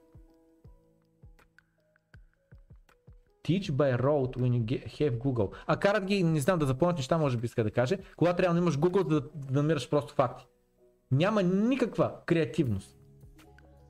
Децата ни биват учени да обичат да учат и как да учат, но вместо това ги учат просто как да минат един тест. Ей сега сетих в DFBG, простовутата българска група за програмисти, някакъв човек не може да сетя жена или мъж беше, беше написал, а, че завършва курса в софтуни на еди си каква тематика и не можело да се справи с базите данни и не знаел как да такова и не знаел как да а, се върши към база данни, как да довърши някакъв проект. И съответно можело ли някой да помогне? И хората обясниха. Това, че завършаш софтуни, не можеш да разчиташ, че всичко ще научат. Защото не казали това много време ще отдели, цяла лекция трябва да ти го обясня. Отваряш YouTube, беше нещо там за Firebase. Отваряш YouTube и пишеш Firebase. Примерно, де я знам, Python, Python Firebase, Python how to connect to Firebase. И почваш да гледаш. Python Firebase, real-time, uh, real-time database example. Круто. Отваряш клипа и почваш да гледаш. Гледаш човека какво пише. Ето тук виждаме. pip install Python Firebase. Така. След което Add Project тук от интерфейса на Console Firebase Google. Така, създаваш проект. След което какво правиш? Гледаш. Гледаш тук стандарт, не знам си какво. Така. Продължаваш напред. И почваш да пишеш тук какъв файл това. Py файл. From Firebase import Firebase. Firebase равна. Firebase, Firebase application даваш. Uh, еди си какво. Така е. Гледаш и се учиш. Това, което трябва да научат, не е всичко да знаеш. Няма как да те научат всичко да знаеш. Трябва да се научиш как сам да се оправяш. Как да напишеш в YouTube ключовите думи. Кое това не ти излезе? Примерно, uh, Python, uh, Firebase, uh, Error, Can't Connect. Ей, това ще напиша, което е супер тъпа грешка. Uh, в смисъл, че не трябва да се пише така, трябва да е по-специфично. Веднага ти излезе Stack Overflow. Ето човек е написал. From Firebase import uh, DP, uh, ref равна DP reference server data, не знам с кой. Ето хората са му казали как да, uh, как да го оправи. Та това е Stack Overflow, Google, YouTube. Това е. Това е начинът по който се такова, по който се оправяш сам. Това, което трябва да науча в училище е как да се оправяш сам, как да си self-starter, как да се оправяш без да разчиташ на някой друг да те научи. Уменията, които имаш нужда от тях в живота,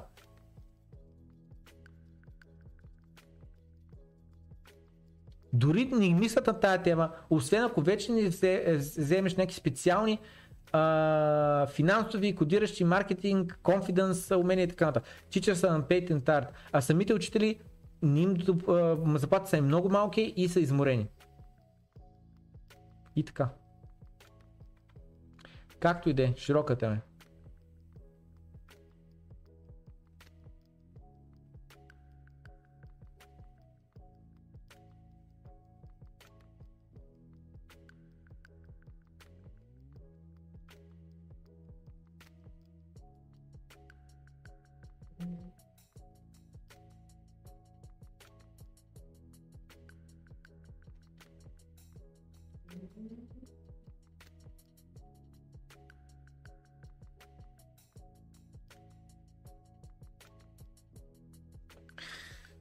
Как ви?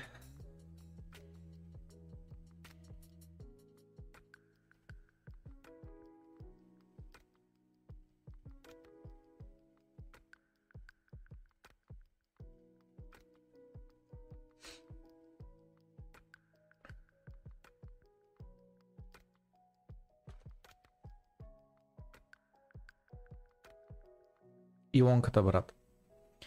Повечето от топ акаунтите почти не твитват и не постват. Супер малко контент постват. Twitter умирали. Топ 10 най-следвани Twitter акаунти в света. Барак Обама 131 милиона. Джастин Бибър 114 милиона. Кейти Пери 108 милиона. Фолари говорим. Риана 105 милиона. Кристиано Роналдо 98 милиона. Тейлор Свифт 90 милиона. Лейди Гага 84 милиона. Илон Мъск 81 милиона. Дейлан Шоу 77 милиона. Какъв е това бе? Нарен, Нарен Драмоди. Какъв е това Нарен Драмоди? От топ 10 само не, не знам. Така. Например, Тейлор Свифт не е поснала нищо последните 3 месеца. А Джастин Бибър е поснал само веднъж за през цялата година. Много тия хора използваха Твитъра си само когато имаха нужда от него и след което просто спряха, продължиха нататък. Много тия хора гледат на Twitter като necessary evil, нещо, което просто инструмент, да го използваш само когато трябва. А, по нужда го използваш. Имаме нужда от изцяло нова екосистема, а не просто да оправим няколко а, фун, функции. Трябва да валидираме или по-точно да кажа да верифицираме всеки един. Трябва да, се, да, да разкараме ботовете, които имат безкрай много акаунти и така нататък. И този вика, Илонка, само заради тея съм в Twitter, много не е забавно само заради тея. Ето. Цената, която плащаш, за дето говориш това, което мислиш в Twitter, е твърде висока цена за известните личности. Страхът, че ще ги премахнат от шоута, от телевизия, от Оскари, от други неща и така нататък, ги превръща в едни пасивни потребители. Ако заявят, че нещо не е окей в Китай или нещо не е добре в Хонг Конг или в Русия или в Украина, които изразят личното мнение, ще почне хейта, ще почне разделението на съгласни хора и несъгласни хора и край. При аз тако мога да си казвам личното мнение за всяка една тема. Защото никой не съм брат. Нали? Не съм някакъв, дето станал съм известен покрай фермата, брат. Разбираш ли? Или покрай Big Brother, или покрай X Factor, или не знам си какво. И съответно, е така хората са станали известни покрай някакво такова телевизионно предаване, след това използват тази известност, нали? Да бъдат а, такова, да бъдат а, а, селепс да станат, нали? Известни личности. И в него момент вече трябва много да внимават какво говорят. Аз не внимавам какво говоря, брат. Говоря точно това, което мисля. Нали, може да чукундур, мога говоря глупости, може да бъркам, мога да греша, но остана аудиторията да реши за какво греша, за какво не греша. Нали? Остана аудиторията да реши къде съм прав, къде не съм. Не ми пука. Никой не ме държи на заплата някъде, дет нали, да ми определя, ако направя грешки, ако кажа някакви грешни неща, значи край. Нали? Казвам си каквото си мисля. Докато има аудитория, докато има който да се интересува какво имам да кажа, правя предаване. В момента, в който намалят хората или няма хора, или не знам с какво, в момента, в който няма никаква финансова подкрепа, което за мен е да ultimate, как да кажа, потвърждаване. Това е stamp of approval. Това е печата, че хората ценят това, което правиш, защото дават от парици. Ако не дават от парици, това означава, че то безплатното лесно се консумира. Нали? Торенти лесно се консумират. Знаете ли кое се консумира по-трудно? Киното. Знаеш кое се консумира по-трудно? HBO-то, Netflix-а. Трябва една анкета колко от вас имат Netflix и HBO. И веднага ще ми стане ясно. Та, Long story short, това, което искам да кажа е, че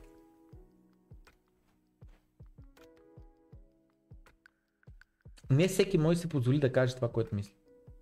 Някой, защото ги е страх да ни сбъркат, други, защото ги е страх да ни пореализират хората, които феновите им. Аз не ми пука. Казвам просто това, което мисля. Вау! И Кейти Грифин се е включила тук и вика Can confirm, че е твърде скъпо за да а, заявиш нали, какво, какво мислиш публично.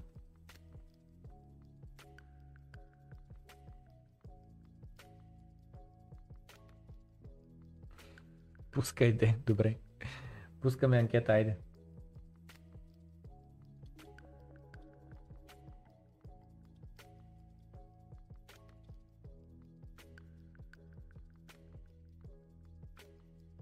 Тъй.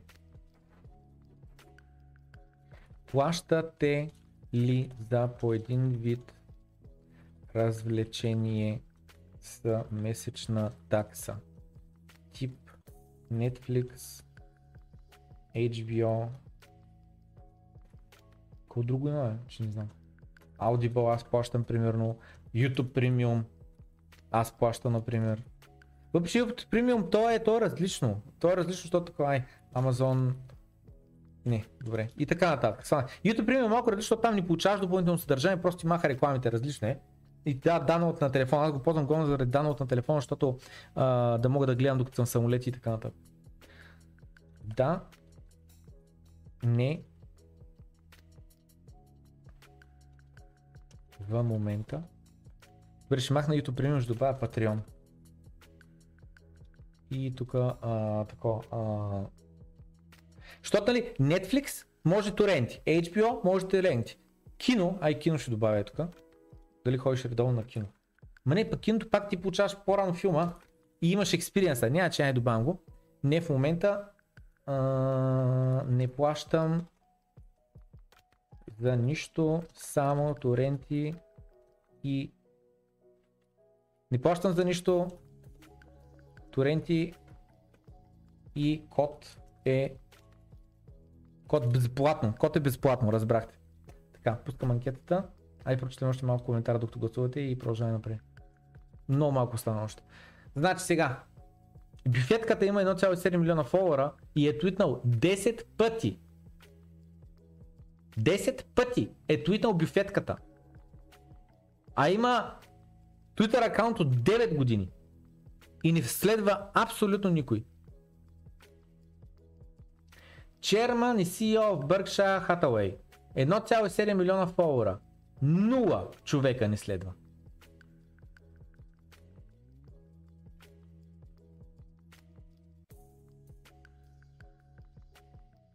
И аз на този коментар отговорих. Що не си виждам отговора? Много интересно, що не си виждам отговора. В quoted tweets ли? Не. Ами отговори, че той реално бюфетката никога не е твитвал. Той, който е твитнал е маркетинг департмента му, нали се сещаш?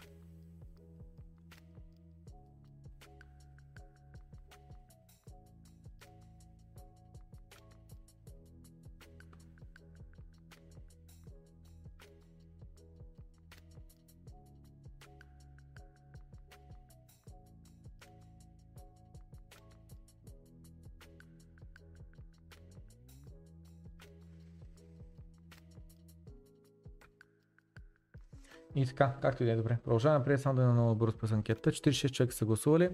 Плащате ли за поне един вид развлечение смешна такса, тип Netflix, HBO, Audible, Patreon, кино и така нататък. Да, 50% и, 50, и 15% не в момента и 35% да речем, не плащам за нищо торенти и код е безплатно. Напълно разбирам. Значи виж сега, моето лично не е следното, моето лично не е след. Всичко е въпрос на финанс. Всичко е въпрос на финанс. Човекът няма никакви пари, се скранзи за абсолютно всичко. Гледа да ни плаща за абсолютно нищо. Аз много пъти съм казал, че си правя сметката. Защото е така. Правя сметката, защото идвам от, от uh, първата ми заплата е 400 лева. Оттам идвам. От 400 лева заплата идвам. И съответно правя си сметката, защото ми е навик. Но понякога даже купувам нещо, което нямам нужда от него с цел да подкрепя нещо.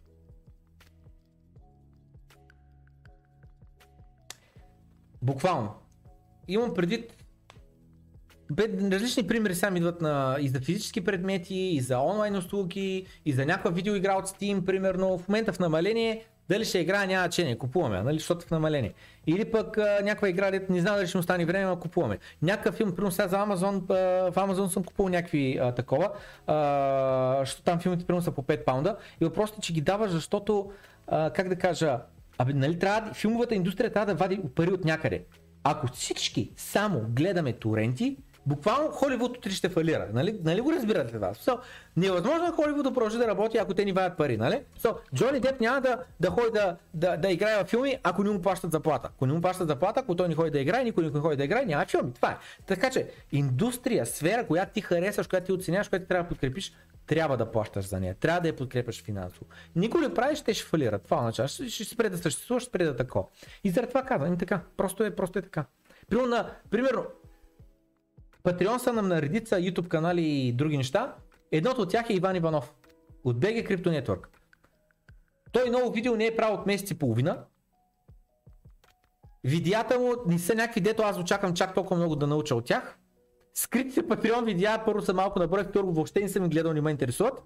но го подкрепям. Тече ми Patreon таксата. Той има Дискорд, който е затворен. Дискорд, който е затворен. Не като нашия Дискорд, където поне можеш да влезеш в този Дискорд, нали? И да четеш, дори без да си платил един лев, ето го Дискорда, тук има рица канали, нали? Announcement, въпрос за подкаста, лавче, дейтрейдинг, миньори без катки, шиткоини, NFT-та, DeFi, не знам с какво. Хиляда един канал напълно безплатно. Дискорда му е на 100% за, а, такова затворен и въпреки това аз плащам всеки месец такс. Защото искам го подкрепя. Това е. Защото знам, че нещата, които харесваш, трябва да ги подкрепиш. Филмовата индустрия. Постоянно гледам да ходя на кино. Постоянно гледам да ходя на кино. Ако аз не купя билет за кино, кой ще купи билет за кино? Защото киното трябва да плати за лиценза, за да може да показват филма. Нали? Те за да имат пари, трябва да има хора, които да ходят на кино. Ако аз не ходя на кино, аз така го гледам. Ако аз не ходя на кино, Холивуд ще фалира и повече няма да има филми. Така го гледам.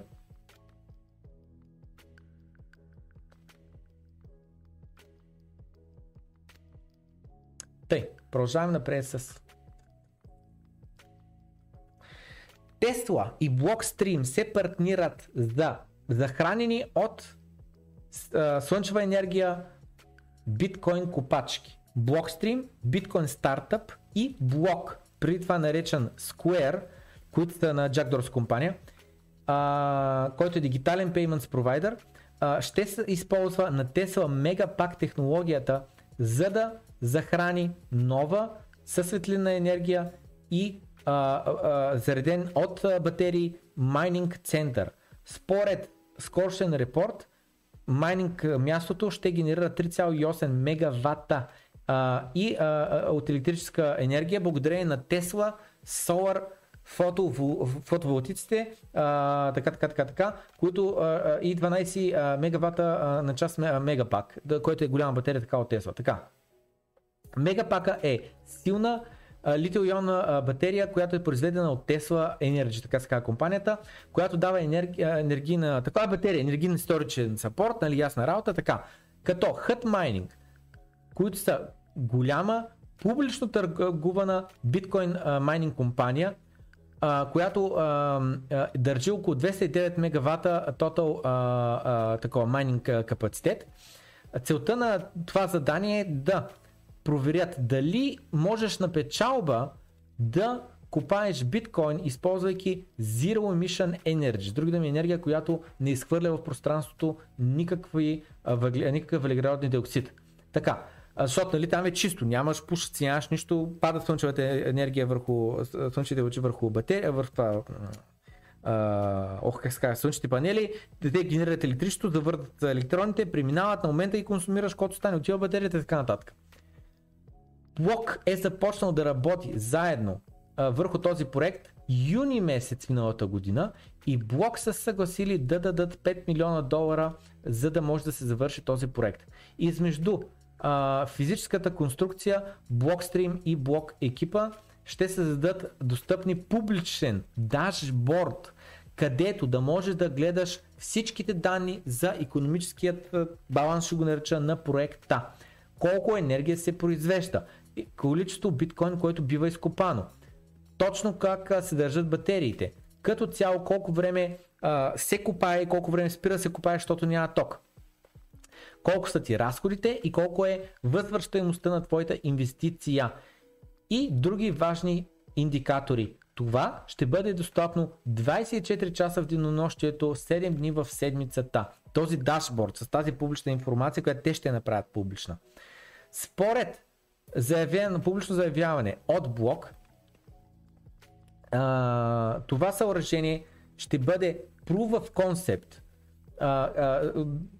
доказателство това нещо може да работи, че на 100% възобновяема енергия може да се използва за да се купае биткоин и да печелиш пари от което.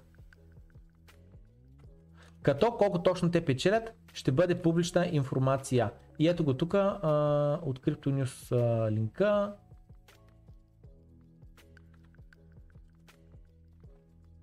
Те пък се линковете са internal, а не водят до... Исках да видя от блок поста, ама няма че така. Blockstream са една от главните биткоин инфра, инфрастра, биткоин инфраструктура компании, които дават биткоин майнинг хостинг сервис, е, услуги. Така, The Liquid Bitcoin Sidechain е C-Lightning Lightning Network имплементация, а биткоин блокчейна е сателитна мрежа, както имат и други а, услуги. Това са Blockstream. Блок също така пък дават няколко други а, предимства към биткоин екосистемата. Според блок, нещо такова, според блок а, заявлението, и двете корпорации би трябвало да дадат по 6 милиона на тази инициатива. Докато соларните биткоин копачки са технически погледнато carbon neutral, не изхвърлят въглерод диоксид във въздуха, има голям дебат за това измежду криптовалути а, общността, за това дали реално въобще може да се напечалва, ако купаеш с соларки. Най-старият биткоин майнинг пул е направил експеримент с соларна енергия през юни 2021 година и е стигнал до изхода, извода, че не е економически изгодно, дори ако броим близко до безплатната енергия, която ти получаваш а, по време на супер нали, високи такова, най- най-светлите дни.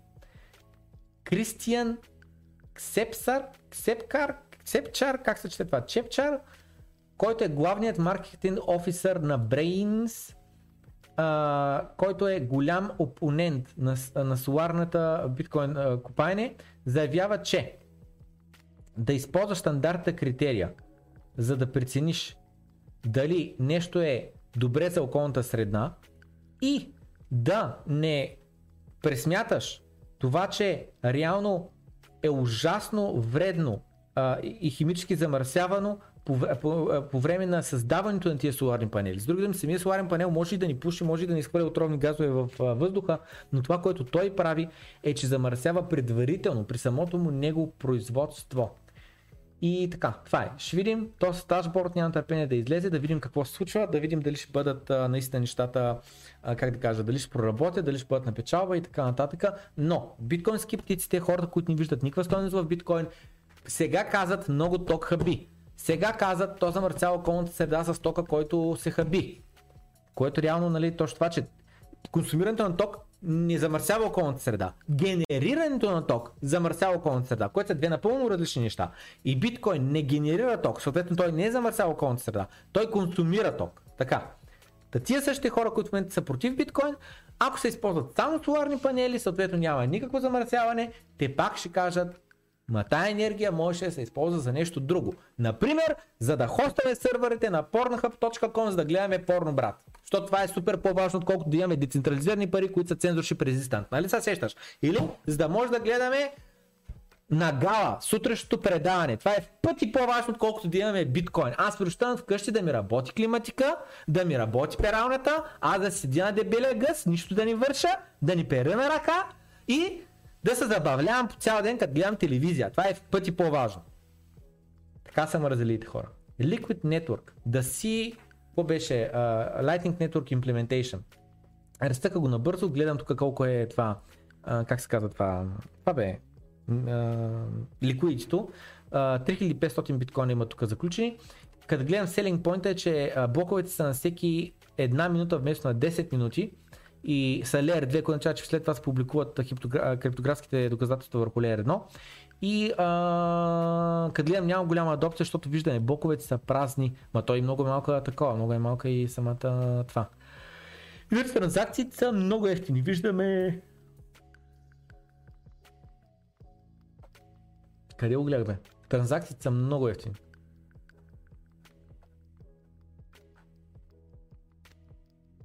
И тук е идеята, че може да withdrawнеш BTC или е, withdrawнеш Lightning BTC. На всеки една минута е блока, нали, да. И таксите са... Гледайте, тук ще направиха блок само с 3 транзакции, ужас. 0 сац per байт.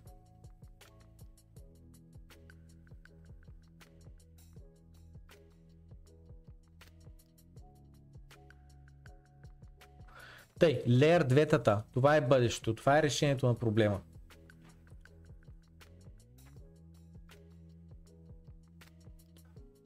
Пичуе, пичуе. Няма да ви лъжа. Не очаквах, че Illustrators, такива, които създават иллюстрации, ще бъдат едни от първата работно място, което изкуственият интелект, интелект да замести. Но ето, че е такава реалността. Не знам дали разберете, но идеята е следната. Ей този заек, който го виждате тук. Ей този заек, който го виждате и тук. Виждате ли го заек? Държи вестник, има кафеви обувки, има а, такова пейка, на която седи, зад него има някакъв замък, тук има някакви цветя, до него има някакво дърво. Това нещо е генерирано от изкуствен интелект. Това не го е рисувал човек. И вижте какво е описанието, което е дадено на изкуствен интелект, за да нарисува това. Здалек детектив, не бях завлял, че е детектив, който седи на пейка в парка и чете вестник в обстановка като от викторианската ера. И гледайте какво е направил. Изкуствен интелект. Човек в физическа болка съм, разбираш ли? И ако напишеш DAO i2, ето какво излиза в Twitter. Така, първо ще гледам това и след това ще видим какво е описанието. Какво виждам тук? Това е ракун животното. Виждам скафандър, виждам отражение на някакви планети и звезди и това виждам само. Ракун астронавт, който е в космоса и имаш отражение по стъклото на неговият шлем и там се виждат звезди, нещо такова. Човек в физическа бокса, разбираш ли? Добре, какво е това? Това е панда с слънчеви очила, шапка назади като рапър, в Флорида или нещо такова, в а, тропически климат, на скейтборд и е в движение. Така, винаги исках да а, пробвам яка панда, която а, язди, кара скейтборд в Санта Моника.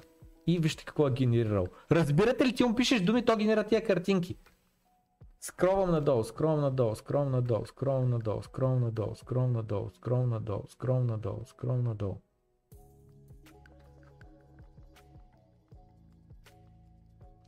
Добре, какво виждаме тук? Два космонавта, които играят на баскетбол с планети, може би, и има котка и звезди.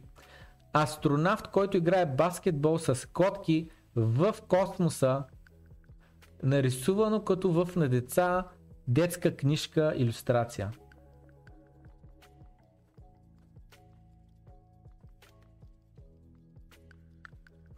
Космос и някакъв самурай или какво е това? Японски самурай.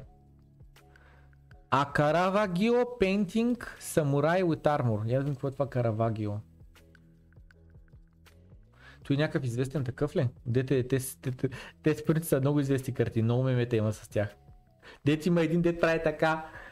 Where is my money? Сещате ли се? Чакай, чакай, чакай, чакай. Where is... Where is my money? Е, не излиза. Ако това мим. Но да, те са супер забавни те.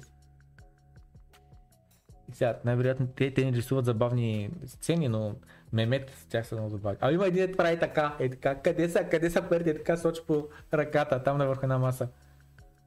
Оф.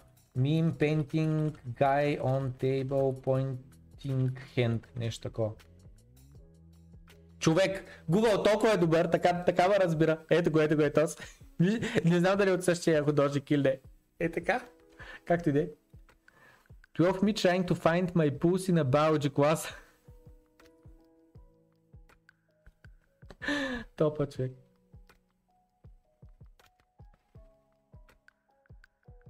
Вау!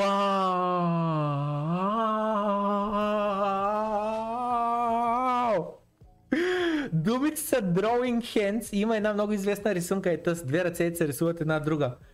Скивайте какво е направил. О май гот, човек, това е брутално! Ръка на робот, рисува ръка на робот. О май гот! Човек, всички ще умрем, човек. Е, а, така и не ти да не знам как да обясня. Космонавт кон на звезди. Пиликан до вода, до планина, нещо такова. Я какви са били думите.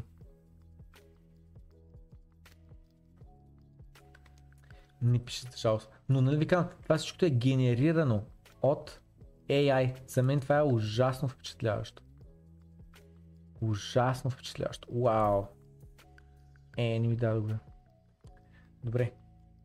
Ами това е да ви кажа. Това е, приключихме, свършихме съдържанието. Ако оценявате всичкия труд и ако оценявате канала, ако смятате, че това приложение съществува, може би не е лоша идея да станете патреон. Финансите трябва да имат доста идеи в какво да се инвестират. Едното от тях напомням, че е книга. Аз трябва да коментирам, защото трябва да има proof of work. В момента се пише, аз се пише Демек.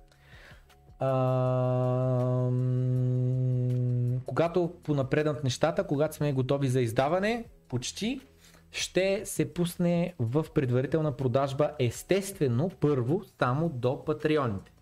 След което вече ако останат бройки, публично. И след което вече, нали, естествено, че първите бройки, идеята е, че ще бъдат, ще има възможност да вземе такава, която да е подписана и така нататък. Така че наистина не е лоша идея, който оценява труда и който хареса криптовалутите и оценява а, а, нашата общност да стане патреон. Като днес ще се постарая да имаме репорти. Аз тук нямам а, това. Нямам а, права, чакайте малко да добавя права. Та, днеска ще има в репорт в платени материали и в Glassnode. Ще се постарая да има репорт и в двете, за да може да разгледаме какво се случва по блокчейна и какво се случва по борсите. Това е предаването за днес. Пожелавам ви приятен ден и ще се видим в четвъртък, тъй като предаванията вече са понеделник и четвъртък. Бай!